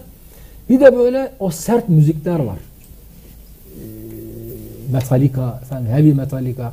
Böyle büyük ağır müzikler var. Öyle müzikler dinletmişler şeye suya veya o kar kristallerine. Acayip bir bozulma böyle yapma sanki yani cansız bir şey bile bunlardan sanki korkmuş, efendim bozulmuş, kötürüm olmuş gibi bir şekiller ortaya çıkmış. O bakımdan şimdi Kur'an-ı Kerim, yani Kur'an-ı Kerim'i okuyup efendim güzel bir şekilde okuyup dinlemenin mutlaka olumlu faydası vardır. Çünkü müziğin bir kere olumlu faydası var. Öyle değil mi? Müziğin bir kere olumlu faydası var. Bizim Beyazıt Camii var şeyde. Edirne'de. Beyazıt'taki var bir de Edirne'de bir tane daha Beyazıt Camii var. Bu ikinci Beyazıt'ın yaptırdığı mı Yıldırım Beyazıt'ın mı? Şimdi tam emin değilim. O da mı ikinci Beyazıt Edirne'deki? Onu tam emin değilim. Ee, olabilir. ikinci Beyazıt olabilir. Orada mesela caminin kenarlarında Darüşşifalar var. Oralarda müzikle tedavi yapılıyor. Akıl hastaları, ruh hastaları orada müzikle tedavi ediliyordu. E bu Kur'an-ı Kerim'in de bir ses olması hasebiyle bir ses ve onu okurken böyle güzel bir sesle okuduğunu düşünürsen bunların faydası mutlaka olur. Hangi ayet hangi amaçla kullanılıyorsa ben bunları ilgili kitaplarından tespit ettim. Tek tek Arapça kitaplardan çıkarttım. Mesela işte şunun için bir ayet okunuyor. Şunun için bir ayet okunuyor. Şunun için bir ayet okunuyor. Ama bunlarda dediğim gibi hep bir irtibat kurma mülahazası var. Bak mesela bir örnek vereyim. Mesela bir mahkemen var diyelim ki. Mahkemeyi kazanmak için ayet. Bak bu işler biraz nasıl istismara dönüyor böyle. Mahkemen var. Adam diyor ki mahkemen mi var? Ha mahkemeyi kazandırmak için işte şöyle bir ayet var diyor. Yazıyor sana veriyor. Hele bir de kazanırsan artık o mahkemenin davanın önemine göre bayağı bir şey oluyor. Efendim işte falancayı seviyorum. O beni sevmiyor. Nasıl sevdirebiliriz? Aa kolay onun ayeti var. İşte efendim bizim patlıcanlara dana burnu da dadandı. Dana burnuna ayet var. Lan dana burnuna nasıl ayet olur? Efendim bizim eve pire dadandı. Pirenin ayeti var. Yani işler böyle çığırından çıkıyor zamanla. Eskiden bir fıkra vardı. Bu hala devam ediyor mu canlı yayın? Devam. Devam ediyor ama. Olsun canım, fıkranın mecbur mahsuru yok. isimler vermemiz lazım. Hiç mahsur yok. O zaman anlatmayayım ya. Canlı yayını kesersen anlatırım. Ama biz varız. Üç kişinin bildiğini beş kişi bilmemesinin sizin mahsuru yok. Sizin bil- bizim bilmemizin aks şeyi problemi yok. Dışarıdan Peki. bilinmesin. Bir, bir şey yapalım burayı keselim. Peki. Bir fıkra anlatıyorlardı. Peki. Kesebiliyor muyuz? Yok kesemeyiz. O zaman sonra anlatayım. Anlat ya o zaman. Onu şeyden sonra anlat. Sonra bir dakika. Dersten sonra anlat. Vereceğiz. Buyurun. Evet. Önce ön tarafa daha sonra arka tarafa. Buyurun. Öncelikle teşekkür ediyorum. Tamam ses geliyor Üstad. Siz yakın tutun sadece. Öncelikle teşekkür ediyoruz hocam bilgilerinizden dolayı. Eyvallah. Ee, Türk toplumunun Kur'an'ı anlamamasına sebep e, olarak e, bu harf inkılabının etkisinin ne olduğunu kısa olarak bize anlatabilir misiniz? Bu harf inkılabının etkisinin ne olduğunu. Şimdi yani harf inkılabı yokken de anlamıyordu. Harf inkılabı yokken de anlamıyordu. Harf inkılabı oldu. Anlamalar daha da arttı. Daha da arttı. Anlama daha da arttı. Yani 10 e, Müslümanların e, harf inkılabına kadar Türklerin 12 asırlık bir 13 asırlık bir İslam geçmişi var. 13 asırda Kur'an-ı Kerim'i anlamıyla birlikte böyle bir tercümesi meali anlamında 10 tane tercüme yok. Böyle satır arası tercümeler var. Efendim değişik tibyan tefsiri var. Değişik böyle tefsirler var ama 10 tane bile yok yani. 12 asırda. Cumhuriyetle birlikte şu anda 300 meal oldu. 300. Bir asırda 300 meal oldu. Şimdi bu nasıl oldu böyle? Eski Türk imparatorlukları yani Müslüman devletler Kur'an-ı Kerim'in üzerine titriyorlardı böyle. Bir yav, annenin yavrusunun üzerine böyle titremesi gibi ona asla bir zarar gelmesin. Bu bizim kutsal kitabımızdır. Bunu yanlış anlarsın, yanlış aktarırsın millete. Yanlış aktarırsan öyle inanır, imanı gider. Böyle Kur'an'a abanıyordu böyle. 12 asırda 10 tane meal yok. Ama Cumhuriyetle birlikte Kur'an sokağa atılmış bir çocuk gibi oldu. Sokağa atılmış çocuk. Ne yaparsan yap. Benim Kur'an'da bir şeyim yok artık. Yani Kur'an ne yaparsın? Kur'an'ı şu anda kim ne yaparsa yapsın hiç bunun bir karşılığı yoktur. Yani Kur'an'a herkes istediğini yapabilir şu anda. Yani savunmasız mı diyorsunuz? Heh, Sahipsiz, savunmasız, sahipsiz şu anda Kur'an. Sahipsiz. Bir asırdır. İste, isteyen öyle tercüme ediyor, isteyen böyle tercüme ediyor, yanlış tercüme ediyor, anlamadan ediyor, kopya çekiyor, bilmem ne. İşin uzmanı değil ama kendini Kur'an. Yani ben emekli oldum, işte askerim, ne yapayım, valla işte ne yapayım, biraz Kur'an'a merakım var, meal yazayım. İşte eczacıyım, eczacı ne yapayım, emekli oldum, var. Bir meal yaz. Lan sen eczacısın kardeşim, sen git eczacılıkla uğraş, sen askerlikle uğraş, sen şununla uğraş. Herkesin bir işi gücü var, bir mesleği var. Arapça bilmeden meali nasıl yazıyorsun? Şimdi böyle bir durum var bak. Bir ifrat sonra da bir tefrit. İki aşırılık var. Halbuki o zamanlar buna Kur'an-ı Kerim'i mesela insanlara niye okutmuyorlardı eskiden? Mealleri niye kısıtlıyorlardı ve matbaa olmadığı için zaten o mealleri de kimsenin okuduğu yok. Kimsenin elinde meal yok. O yani satır arası çalışmalar kimsenin elinde yok. Niye bu böyleydi? Bak bizim ecdadımızın düşüncesi şuydu. Diyorlardı ki Kur'an'ı doğrudan okumak tehlike yaratır. Kur'an bir trafo gibidir. Elektrik trafosundan direkt eve elektrik bağlanmaz. Voltajı çok yüksek. Çarpılırsın. Direkt Kur'an'ı okursan çarpılırsın. Çünkü Kur'an rafine edilmesi lazımdır. Yani rafine elektrikte ne deniyor ona? Regüle. Ya Veyahut da işte azaltılması lazım voltajın. Ev elektriğine uygun hale getirilmesi lazım. E bunu kim yapıyor? 154 bin voltluk bir trafo veya daha yüksek bir trafo. Sen direkt buradan elektrik almaya çalışıyorsun. Halbuki onu 220 volta düşürmen lazım. Yani ilmi hallerle, efendim e, ikinci sınıftan kitaplarla yani Kur'an'dan birisi alacak o ayeti yorumlayacak sana yorumlanmış halini sunacak. Yani rafine edecek onu yani. Herkes farklı farklı yorumlayacak. Heh. Şekli. Şimdi burada böyle bir problem ortaya çıkıyor. Yani sen Kur'an'dan şimdi trafodan direkt alırım çarpılırım diye düşünüyorsun ya.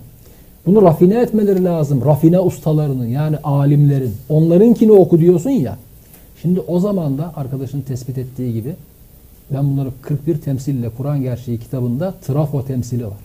Orada bunları söyledim. Dedim ki tamam güzel de ben buradan Kur'an'la direkt muhatap olmuyorum. O zaman kiminle muhatap oluyorum? İşte Hüsamettin Efendi'nin Kur'an'dan anladığıyla ben Kur'an'ı anlıyorum. Veya ötekinin veya berikinin Kur'an'ın kendisini sanki batıdaki bu kutsal metni yorumlama hakkı kilisenin elindedir ya. Kutsal metni herkes anlayamaz. Herkes yorumlayamaz. Çarpılırsın. Yani dinden çıkarsın.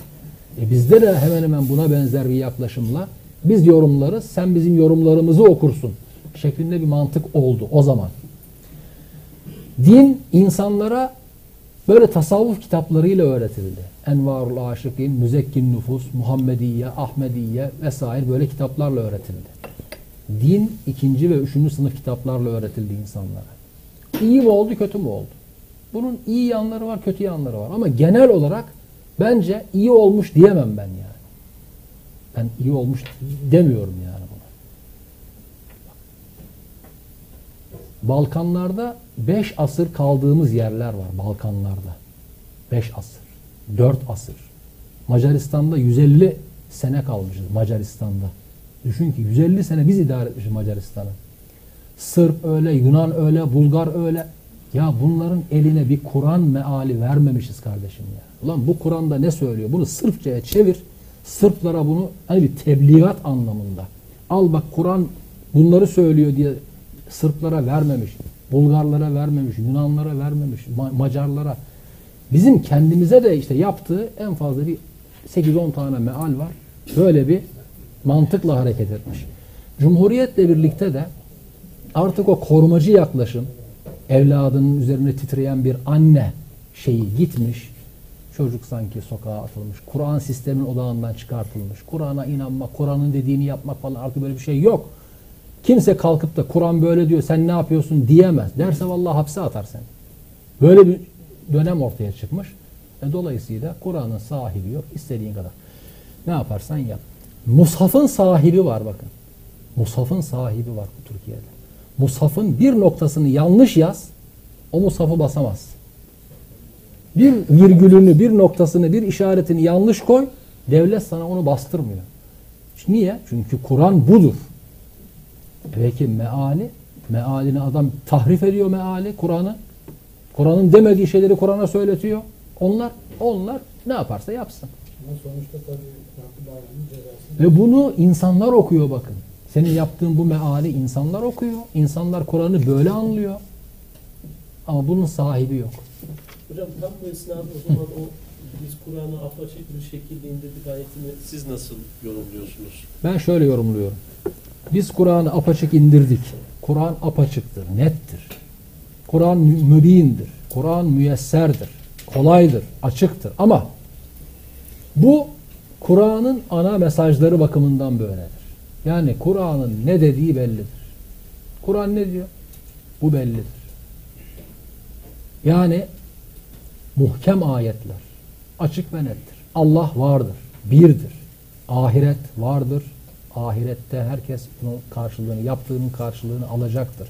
İyi ise iyi, kötüyse kötü. Bunlar alacaktır. Dünyada çalışın, adam olun, gayret edin, tembellik yok. İnsan hakları var. insanlara yardım edin. Yardımınızı en küçükten en yakından başlatarak yapın. Bütün bunlar Kur'an'da nettir. Ama Kur'an'da net olmayan şeyler de var. Çok net olmayan şeyler var. 30 senedir, 40 senedir bu işlerin içinde olup 50 senedir 60 senedir din işlerinin içinde olup da Kur'an'ı anlamayanlar var. Kur'an'ın ayetlerinin anlaşılmayan yönleri var şu anda. Bunlar var. Bunlar uzmanlarının tespit edeceği şeylerdir. Anlamını bilmediğimiz ayetler var. Tabii ben bilmediğimiz derken Öbür taraf. şey olarak söylüyorum. Bilmediğimiz ayetler var. Çünkü Kur'an'da ikili bir yapı vardır. Muhkem ve müteşabih. Muhkemlerde sorun yok. Muhkemler belli. Aslında muhkemler aklın yasaları gibidir yani. Akılla bile onlar algılanabilir. Bu kelamda tartışılmıştır. Hüsn kubuh meselesi. Yani bir şey iyi olduğu için mi iyidir? Allah onu iyi dediği için mi iyidir? Yani ayet ona iyi dediği için mi iyidir? Ya bir şey iyi olduğu için iyidir. Akıl bunu algılar zaten. Ama böyle bazı dakik konular olabilir. Bazı daha ince konular olabilir. Ha orada din senin aklının ermediği şeylerde sana ışık tutar. Sen onu öyle iyi zannedersin ama din der ki o öyle iyi değil, böyle iyi diye. Hani yüzde doksan akılla din müttefiktir. Ama yüzde beş onluk kısımlarda akıl bazı şeyleri algılayamayabilir. Din ona ışık tutar. Ama müteşabih ayetler öyle değil. Müteşabih ayetlerde benim diyen alimler bile müteşabih ayeti anlamıyor. Müteşabih çünkü adı üstünde başka türlü ona da benziyor, ona da benziyor. Öyle de olabilir, böyle de olabilir. Şimdi mesela Dâbbetül arzı hiç kimse anlayamıyor. Dâbbetül arz ayetini. Millet anlayamıyor bunu. Dâbbetül arz nedir? Bak tefsirlere bir sürü görüş var. Hepsi yanlış. 10 tane görüş var. Hepsi yanlış. Dâbbetül arzın ne olduğunu ben söyledim. Facebook, YouTube'da bu Kur'an Çalışmaları Vakfı'nda Yasin tefsiri Yasin'i tefsir ederken Zemahşeri'den orada men ba'athena min markadina eee, topraktan çıkışımızla ilgili orada anlattım Dâbbetül arzın ne olduğunu. Evet buyurun. Evet. Allah razı olsun. Amin cümlemize. Ee, Birçok karanlık noktaları aydınlattınız. Ee, eksik olduğumuz. Ee, hocam iki sorum olacak. Birincisi e, bu namazda okuduğumuz surelerle alakalı e, manalarını bilmek e, çok gerekli. E, fakat acaba şöyle bir sorun olabilir mi? Mesela e, kasten e, o manaları hatıra getirmek e, bu tarzda kasıtlı bir şey e, tarzında olduğunda e, acaba namazın huzuruna, huşuna bu yönüyle e, bir zararı olmaz mı? Olmaz. Peki ikinci soru. Birinci sorunun cevabı çok açık ve nettir. Olmaz. Yani- Huşu, huşuya bir zararı olmaz. Namazdaki huşuyu doğru anlamak lazım. Yani huşuyu doğru anlamak lazım. Huşu nedir? Yani Rabbinin huzurunda olduğunu, e, huzurunu yaşamak. O, o değil. Haşyet o haşeyedir o. Haşeye. Bu haşa'a. Sonunda ayın var huşunun sonunda. Huşu nedir bak. Huşu seküler anlamıyla toprak kışın huşuludur. وَمِنْ آيَاتِهِ اَنَّكَ تَرَى الْاَرْضَ خَاشِعَةً Allah'ın ayetlerinden biri de şudur. Toprağı huşulu görürsün. Ne demek huşulu görürsün? Ölü, hareketsiz, cansız. Feyza enzelna aleyhel ma. Sekinet anlamında. Suyu üzerine indirdiğimizde baharda ihtezzet ve rabet. Toprak şişer, kabarır, harekete geçer. Huşu hareketsizliktir. Ölü gibi. Namazda, namazda böyle kaşınıp sağa sola hareketler. Böyle hareketsizliktir huşu. Kalbin huşuu da tazarrudur. Daraa, tazarru, kalbin huşuu. Kalp, Yani kalbin işte dediği o hani Allah'ın huzurunda olma bilinci, o tazarru, yakarış hali. Kalp böyle olursa organlar da böyle olur. Bu- Bunlar hadislerde geçiyor. Kalp eğer böyle tazarru halinde olursa o organlara si- sirayet eder. Organ, organlar da rahat olur. Şimdi bunları bu huşu kelimesini falan anlamak için mesela bizim en iyi Türk milletinin en iyi olduğu noktalardan biri namazdaki huşuğudur. Çok huşulu bir şekilde namaz kılıyor bizim milletimiz. Çok huşulu. Yani böyle hiçbir şey onu namazdan alıkoymaz. Rahat namaz kılar. Elinde bir şey yoktur. Şey, hani Arapların namaz kılışını bir hatırlayın mesela. Biliyorsanız, görüyorsanız. Elinde Kur'an'la namaz kılıyor. Kur'an'ı açıyor, bakıyor, indiriyor, bindiriyor. Şalını atıyor. Bir şeyler yapıyor böyle. Bizde öyle yoktur. Adamın önünden geçiyorsun. Önünden geçe seni böyle tutup atıyor namazın içindeyken. Lan namazını mı kılıyorsun, beni mi gözetliyorsun? Tutup atıyor seni bir tarafa doğru. Yani namazda ameli kesir diye bir şey var ya fazla hareket etmemek lazım namaz bozulur diye. Biz ona çok riayet ediyoruz. Huşu bakımında.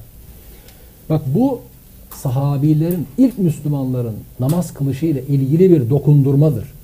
İlk Müslümanlar namaz kılarken bu namaz zannetmeyin ki bizim kıldığımız gibi böyle başladı. Öyle şeyler var ki sahabilerin yaptığı.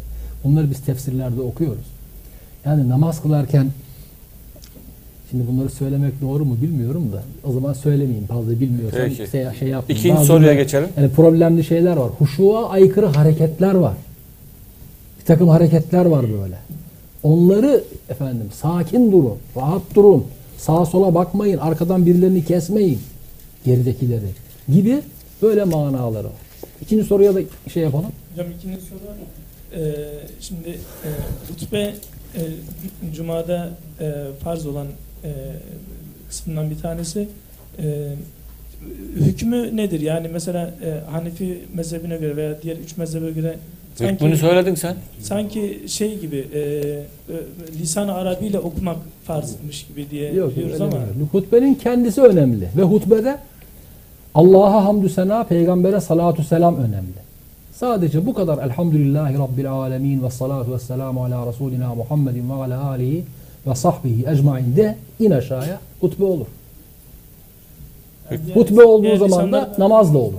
Namaz da olur. Ama şimdi burada hutbede eskiden Arapça bir takım cümleler yani dualardan başka bunlar okunup millet de böyle dinliyor.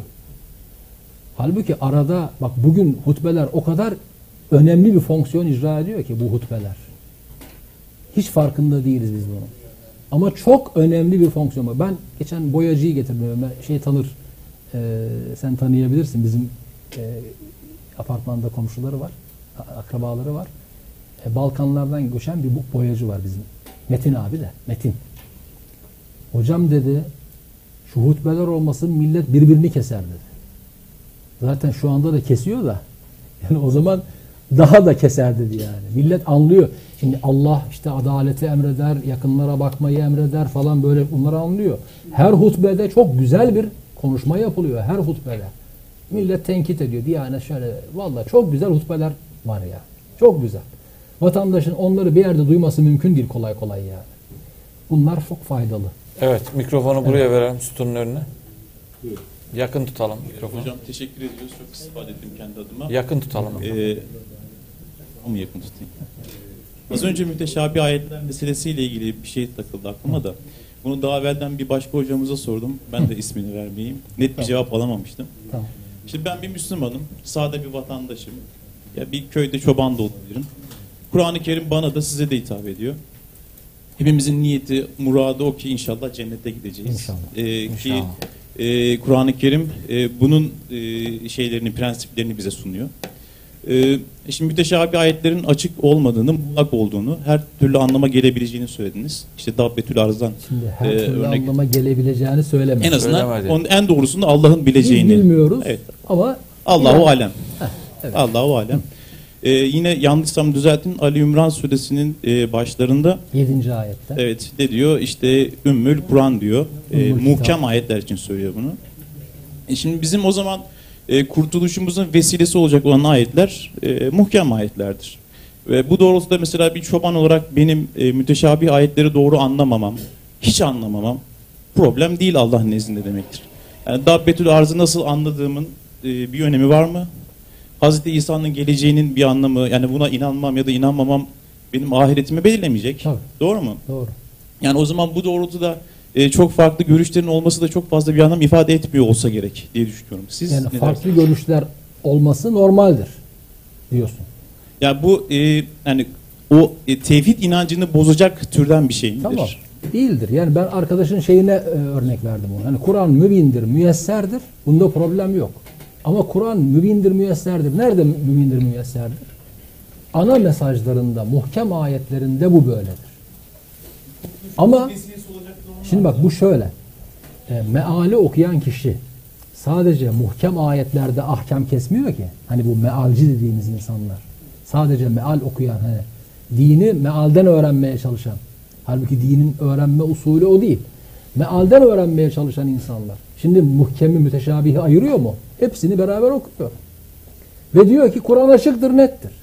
E sen müteşabihi de okuyorsun mübarek. Bu açık ve net olsa Tabii bu kadar görüş olur mu? avamlı için söylüyor. Ben size katılıyorum. Avamlar için bir fazla bir şey yapmaz yani. Yani bu- Müteşabihler. Bu müteşabihler konusu bakın bu aslında ulema ile ilgili daha çok. Ulemayı ilgilendiren bir konu. Bak ben Kur'an kılavuzunda şöyle bir soru sordum.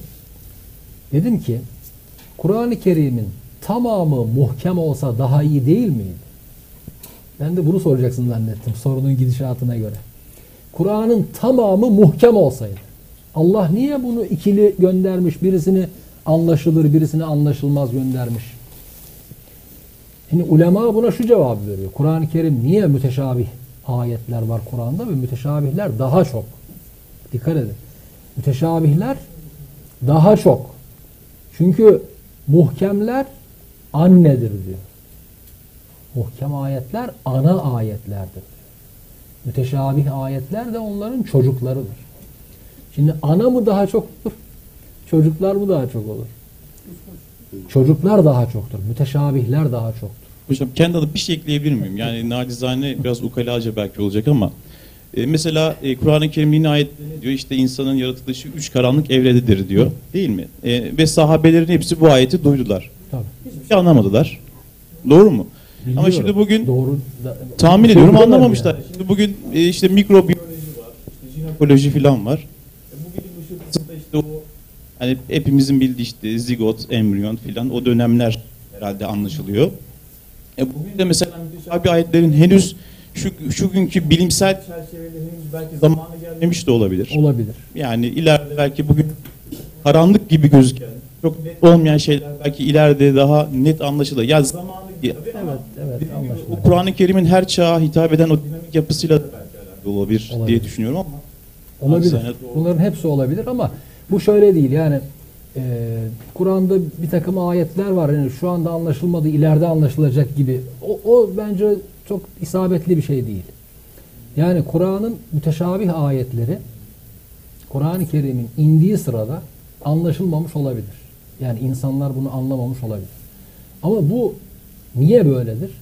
Çünkü bizim sahabilerin içinde, ilk Müslümanların içinde alim yoktu.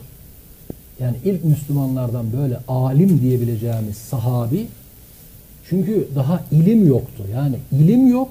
Neyin alimi olacak? Yani daha Kur'an-ı Kerim yeni oluşuyor. Kur'an-ı Kerim'e bağlı ilimler yeni oluşuyor. Daha bizde alim kavramı yok. Mesela o ayette bile derin alimler biz bu müteşabihlere inanıyoruz. Bunların hepsi Rabbimizin katından gelir diyorlar ya. Onlar Yahudilerdir. Yahudi alimleridir. Hristiyan alimleridir. Bizim Müslümanlar heh, Necranlılardır. Çünkü konu Necran ve İsa Mesih ile alakalıdır.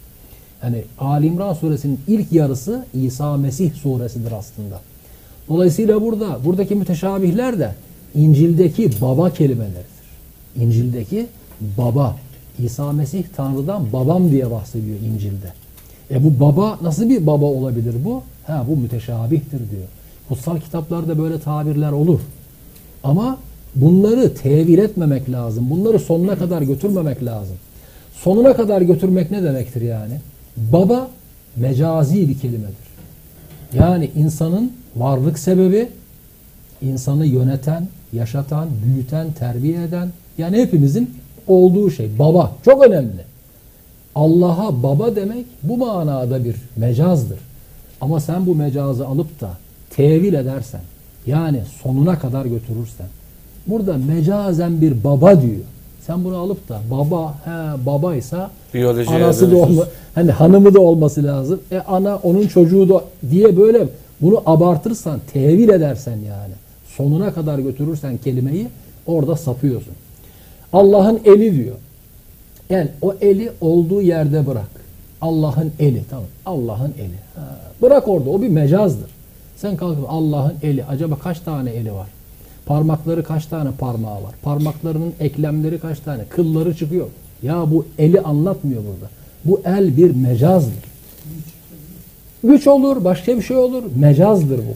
Yani bu müteşabih ayetlerde böyle problemler olabilir. Bunları da derin alimler Allah'tan başkası bilmiyor diyor bak. Bunları da Allah'tan başkası bilmiyor diyor. Ama dikkat edin bak bu ta- benim tercümeme dikkat edin. Allah'tan başkası bilmiyor. Ne demek? Heh, ne demek? Bak Allah'tan başkası bilmiyor. Ne demek? Türkçesini söylüyorum zaten. Bu ne demek? Resulullah Efendimiz Yani Allah'tan başkası bilmez demiyor. açıklamasını Allah yapar. Bilmez demiyor. Bilmiyor. Şu anda bilmiyor. Şu anda bilmiyor. İleride bilebilir. Tamam mı? Ma ya'lemu Arapça emsile okuyan var mı? Şimdi emsile eski Arapça böyle. Ma ya'lemu la ya'lemu Ma ya'lemu bilmiyor. La ya'lemu bilmez. Len ya'leme asla bilmez. Ma ya'lemu fiil muzari nefi haldir. Şu anda bilmiyor. ilmin gelişmesi bu anlamda İleride? Ebu Mansur Maturidi gibi bir büyük alim gelecek. Carullah Zemahşeri gelecek. Fahreddin Razi gelecek. İmam-ı Azam Ebu Hanife gelecek. Büyük alimler gelecek ileride. Bunların hepsini ortaya koyacaklar. Koymuşlar zaten. Tefsirlerde bunların hepsi var. Evet buyur. Hocam şimdi Kur'an'ı e, Türk toplumunda Kur'an kültürü yani izah ederken e, nev zuhur işte bir sadece meal üzerinden Kur'an'ı anlayan bir zümre malum Cumhuriyet döneminde çok yaygın bir şekilde son Cumhuriyet son dönemlerde son dönemde çok Öyle daha yaygın bir halde çıktı. Şimdi bu çıktı, evet. e, insanların önemli bir kısmı şöyle bir e, düşünce ortaya atıyorlar. Diyorlar ki Hz. Peygamber döneminde den sonraki dönemde kayıt altına alınan ve o dönemde kayıt altına alınan yazılı kayıt altına alınan tek literatür Kur'an'dır. E, onun dışında Resulullah Efendimizin sünneti ve hadisleri işte ondan onun vefatından 100 sene 150 sene sonra kayıt altına almaya almaya çalışmıştır. Dolayısıyla bu literatürün hiçbir güvenirliği yoktur. Dolayısıyla Kur'an'ı anlamak çabasını e, devam ettirirken bu liter- literatürden faydalanmaya çalışmak beyhude bir çabadır gibi bir anlayışa sahipler. Bu tür insanlara söylenecek bir söz var mıdır? Ne denebilir? Teşekkür ederim. Peki, teşekkür ederiz. Şimdi bu e, hadislerin yazılması meselesi diye bir konu var. kitabetül hadis. Bu peygamber baştan bunu yasaklamış. Benden Kur'an-ı Kerim dışında bir şey yazmayın demiş. Bazıları yazıyormuş peygamberin sözlerini de. Benden Kur'an dışı bir şey yazmayın. Çünkü yazı malzemesi kıt. Ee, okuma yazma falan bunlar da az. İnsanların ilimle ilişkileri de az. Bu yazılan e, belgeleri, bu peygamberin kendi sözlerini de Kur'an'a karıştırma riski var. Yazmayın demiş. Baştan yasaklamış bunu. Daha sonra bu biraz daha demek ki o risk azalınca bazı e, Abdullah bin Amr gibi bu meşhur Amr bin As var ya meşhur e, Muaviye'nin adamı. Bu e, onun oğlu Abdullah bin Amr gibi böyle biraz daha yüksek sahabilere yani kültürlü büyük sahabilere bu izni vermiş. Yazabilirsiniz demiş. Yazmayı yani yazma yasağını kaldırmış, yazabilirsiniz demiş. Ve peygamberin Kur'an dışından bazı sözleri yazılmaya başlamış. Sahabiler not tutuyorlar bunları yani. Hemmam bin Münebbih sahifesi mesela deniliyor böyle yazılmaya başlamış. Es-sahifetus sadika. Hazreti Ali'nin kendi yazdığı bir takım şeyler var. Yani yazmalar oluyor yani. Ama bu hadislerin cem edilmesi Ömer bin Abdülaziz ile birlikte oluyor. Yani Emevi halifesi. Sonradan nasıl Kur'an-ı Kerim'i Hazreti Ömer cem etti Hazreti Osman'la birlikte şeyi de e, hadisleri de Ömer bin Abdülaziz cem ettiriyor, toplattırıyor. Ama bu e, o zamana kadar hiç bunlar yoktu. İşte o zaman ortaya çıktı demek değil. Yani o öyle demek değil. Çünkü baştan beri yazanlar var. Bir. İkincisi Araplarda ilim yazılı olarak aktarılmıyor. Yani Araplar yazıya güvenmiyorlar aslında. Yazı eksiktir. Yani meramı anlatmakta eksiktir. Çünkü yazının noktaları yok. Bugünkü sin, şın, sat, dat, tı, zı bunlar tı mı, zı mı, sat mı, dat mı, b mi, t mi, nun mu, y mi hiç belli değil bunlar. Sembol gibi resim zaten adı da bunun resimdir. Arap yazısına resim deniyor. Resim. Harfin resmini yapıyor şöyle. Bu B mi, T mi, Nun mu, Y mi belli değil. Nokta yok. Hareke zaten yok. Hareke zaten yok. Orada bir resim var. Neşran mı? Nüşran mı? Nüşuran mı? Düşran mı? Düşuran mı? Hepsi var şu anda kıraatlerde. Ya'lemune mi? Ta'lemune mi? Na'lemu mu? Efendim şöyle mi? Bunlar kıraatlere sonradan sirayet etti. Yani demek ki Araplar yazıya güvenmiyor daha çok. Neye güveniyor peki? Hafızaya güveniyor. Hafızadan aktardıkları bilgilere güveniyorlar. O ona aktarıyor, o ona aktarıyor, o ona aktarıyor. Ama bunlarda zaaflar var. Yani hafızaya güveniyor. Hiçbir hafıza şey gibi olmaz. Bir Çin atasözü varmış. Çin'e gidip gelen var mı bilmiyorum. Çin kültürüne merak olan var mı? Hiçbir efendim hafıza silik bir mürekkep kadar bile değer ifade etmez. Bir anlaşma yapmışın, anlaşma burada belli. Şimdi mesela 100 dolar borç vermişim birine. O diyor ki ben ödedim, yok ödemedim, ödedim, ödemedim. Bak kardeşim burada silik bir mürekkeple bile olsa işte ödedim diye bir kayıt var veya ödemedim diye bir kayıt var. Bu çok önemlidir. Yazı çok önemlidir. Bunda problemler olabilir. Zaten hadis ilmi bunlarla uğraşıyor. Hadis ilmi problemli rivayetlerle uğraşıyor. Dolayısıyla Kur'an-ı Kerim'in anlaşılmasında, Kur'an-ı Kerim'in tefsirinde peygamberden rivayet edilen bilgilerin çok önemli bir yeri var. Ee, ama bunlarda problemler olduğu da bir vaki, e, bir gerçektir. Biz bunları eleyerek, dikkat ederek kullanıyoruz çalışmalarımızda. Ama bir çalışmayı yapıyoruz. Diyelim ki bir ayeti ben tefsir ediyorum. Tefsir ettiğim ayette benim tefsir ilminin kaide ve zabıtalarına göre ben bu ayeti anlıyorum. Dediği şudur. Bakıyorum orada bir rivayet var. Hiç de bunu söylemiyor. Rivayet başka bir şey söylüyor. Ben bakıyorum bu rivayet bunda problem var. Niye? Çünkü ilim, tefsir ilminin kaide ve zabıtaları yani bir metin nasıl anlaşılır, nasıl yorumlanır? Bunun evrensel bir ilimdir bu. Yani bir anayasa metnini de tefsir etmenin kaideleri vardır. Tevrat'ı da, İncil'i de, Kur'an'ı da bu bir ilimdir. Ben şimdi bu ilme göre bu ayette söylenen budur dediğim zaman kalkıp da bana rivayette işte bu rivayete göre bu şöyledir, yok bu rivayete göre böyledir denildiği zaman bu rivayetleri bir şekilde Baştan beri Ebu Hanife'den itibaren yani bunlar böyle yapılıyor. Rivayetse rivayet tamam biz bunu şey yapmıyoruz bile yani. Dengeyi iyi kurmak lazım. Toptancı olmamak lazım. Yani toptancı. Bir kere harici mantığıyla. Kur'an vardır, Kur'an yeter, başka bir şey yoktur. Bu harici mantığıdır. Yani bedevi. En cahil, ukala, bedevi tiplerdir bunlar. Ama öbür taraftan da hadislerde de problem var kardeşim ya. Hadislerde problem var. E bu problemleri işte koca İmam Buhari'si, diğeri, öteki beriki yüz binlerce hadisten kitap oluşturmuş adam. Yüz binlerce hadisten. E şimdi bunları bunlar seçmeseydi Buhari'de diyelim ki 5700 tane hadis var. Mükerrerleri çıkar diyelim ki 4000 tane yaklaşık diyorum yani. Hadis var. E, rivayet edilen 600 bin tane hadis var piyasada. Bunları bu elemiş, bu şeye kadar getirmiş. E, bunun içinde de problem olabilir bunlarda. Ama onun elediklerinden sahih kalanlar da olabilir. Nitekim Müslim almış olabilir onu. Öteki almış olabilir onu. Yani bu biraz netameli bir alan. Dinin, bak ben şöyle bir temsil yapıyorum. Bu 41 temsilde Kur'an gerçeği dedim ya. İkinci bir defa o ikinci bir temsile daha atıf yapayım. Mesela bizim ilimler, din ilimleri ve İslam ilimleri bir insan vücudu gibidir. İnsan vücudunu ayakta tutan şey nedir? Ben ayağa kalktığımda beni ayakta tutan şey nedir? İskelet, omurga yani iskelet, omurga diyelim ki esas böyle veya ayaklar neyse. Omurga diyelim yani. Veya benim manevi yapımı ayakta tutan nedir? Bir insanı insan yapan şey nedir? Beynidir, kalbidir, beynidir. Şimdi insan vücudunun beyni Kur'an-ı Kerim'dir. Yani ilimlerin beyni, İslam'ın beyni Kur'an-ı Kerim'dir.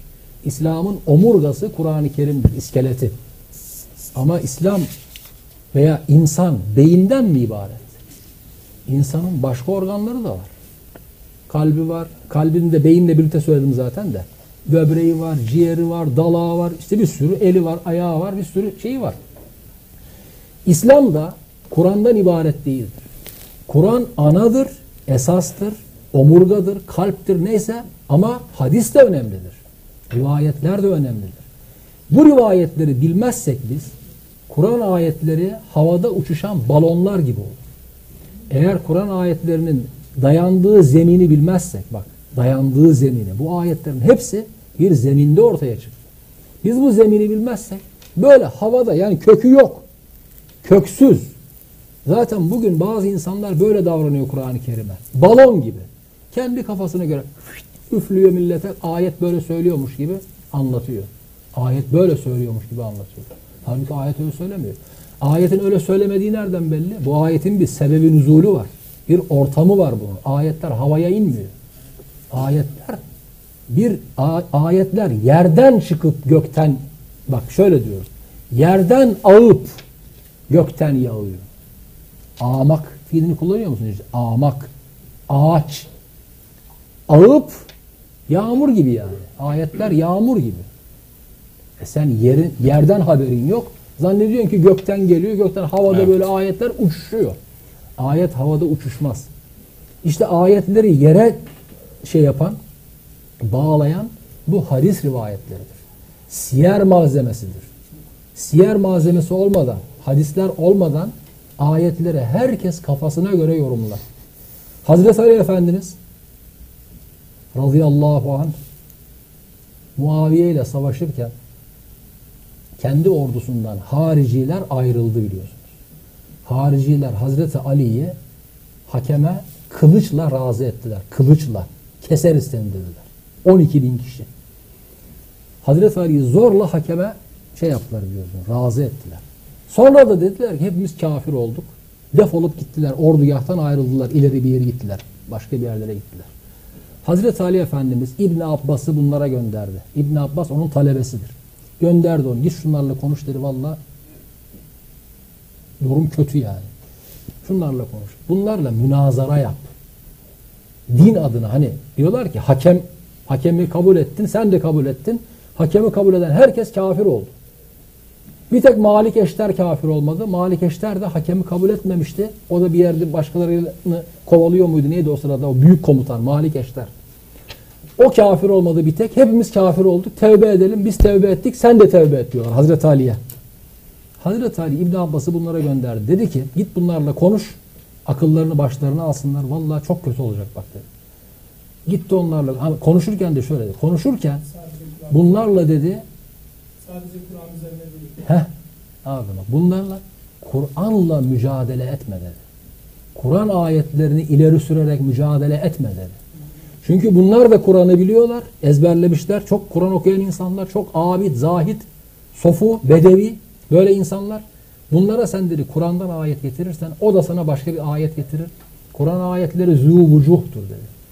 Zûvucuh demek yani farklı farklı anlamlara gelebiliyor. Böyle farklı anlamlara gelebiliyor. Eğer e, reel zeminini bilmezsen herkes sana farklı mana verebilir. Onlarla sünnetle mücadele et dedi. Peygamberin sünnetiyle mücadele et dedi. Peygamberin sünneti ne demek yani? Bu ayetler bir teori ise sünnet teorinin pratiğidir. Teorinin yaşanmışıdır yani. Ayetler senaryoysa sünnet bu ayetin canlandırılmasıdır tiyatroda. Evet. Dolayısıyla bunu böyle mücadele et dedi ve öyle 3-4 bin kişi tekrar geri döndü şeye Hazreti Ali'nin ordusuna ama sonra gene onlar Israrcı mısın soru sormaya? yani. Israrcı mısın soru sormaya?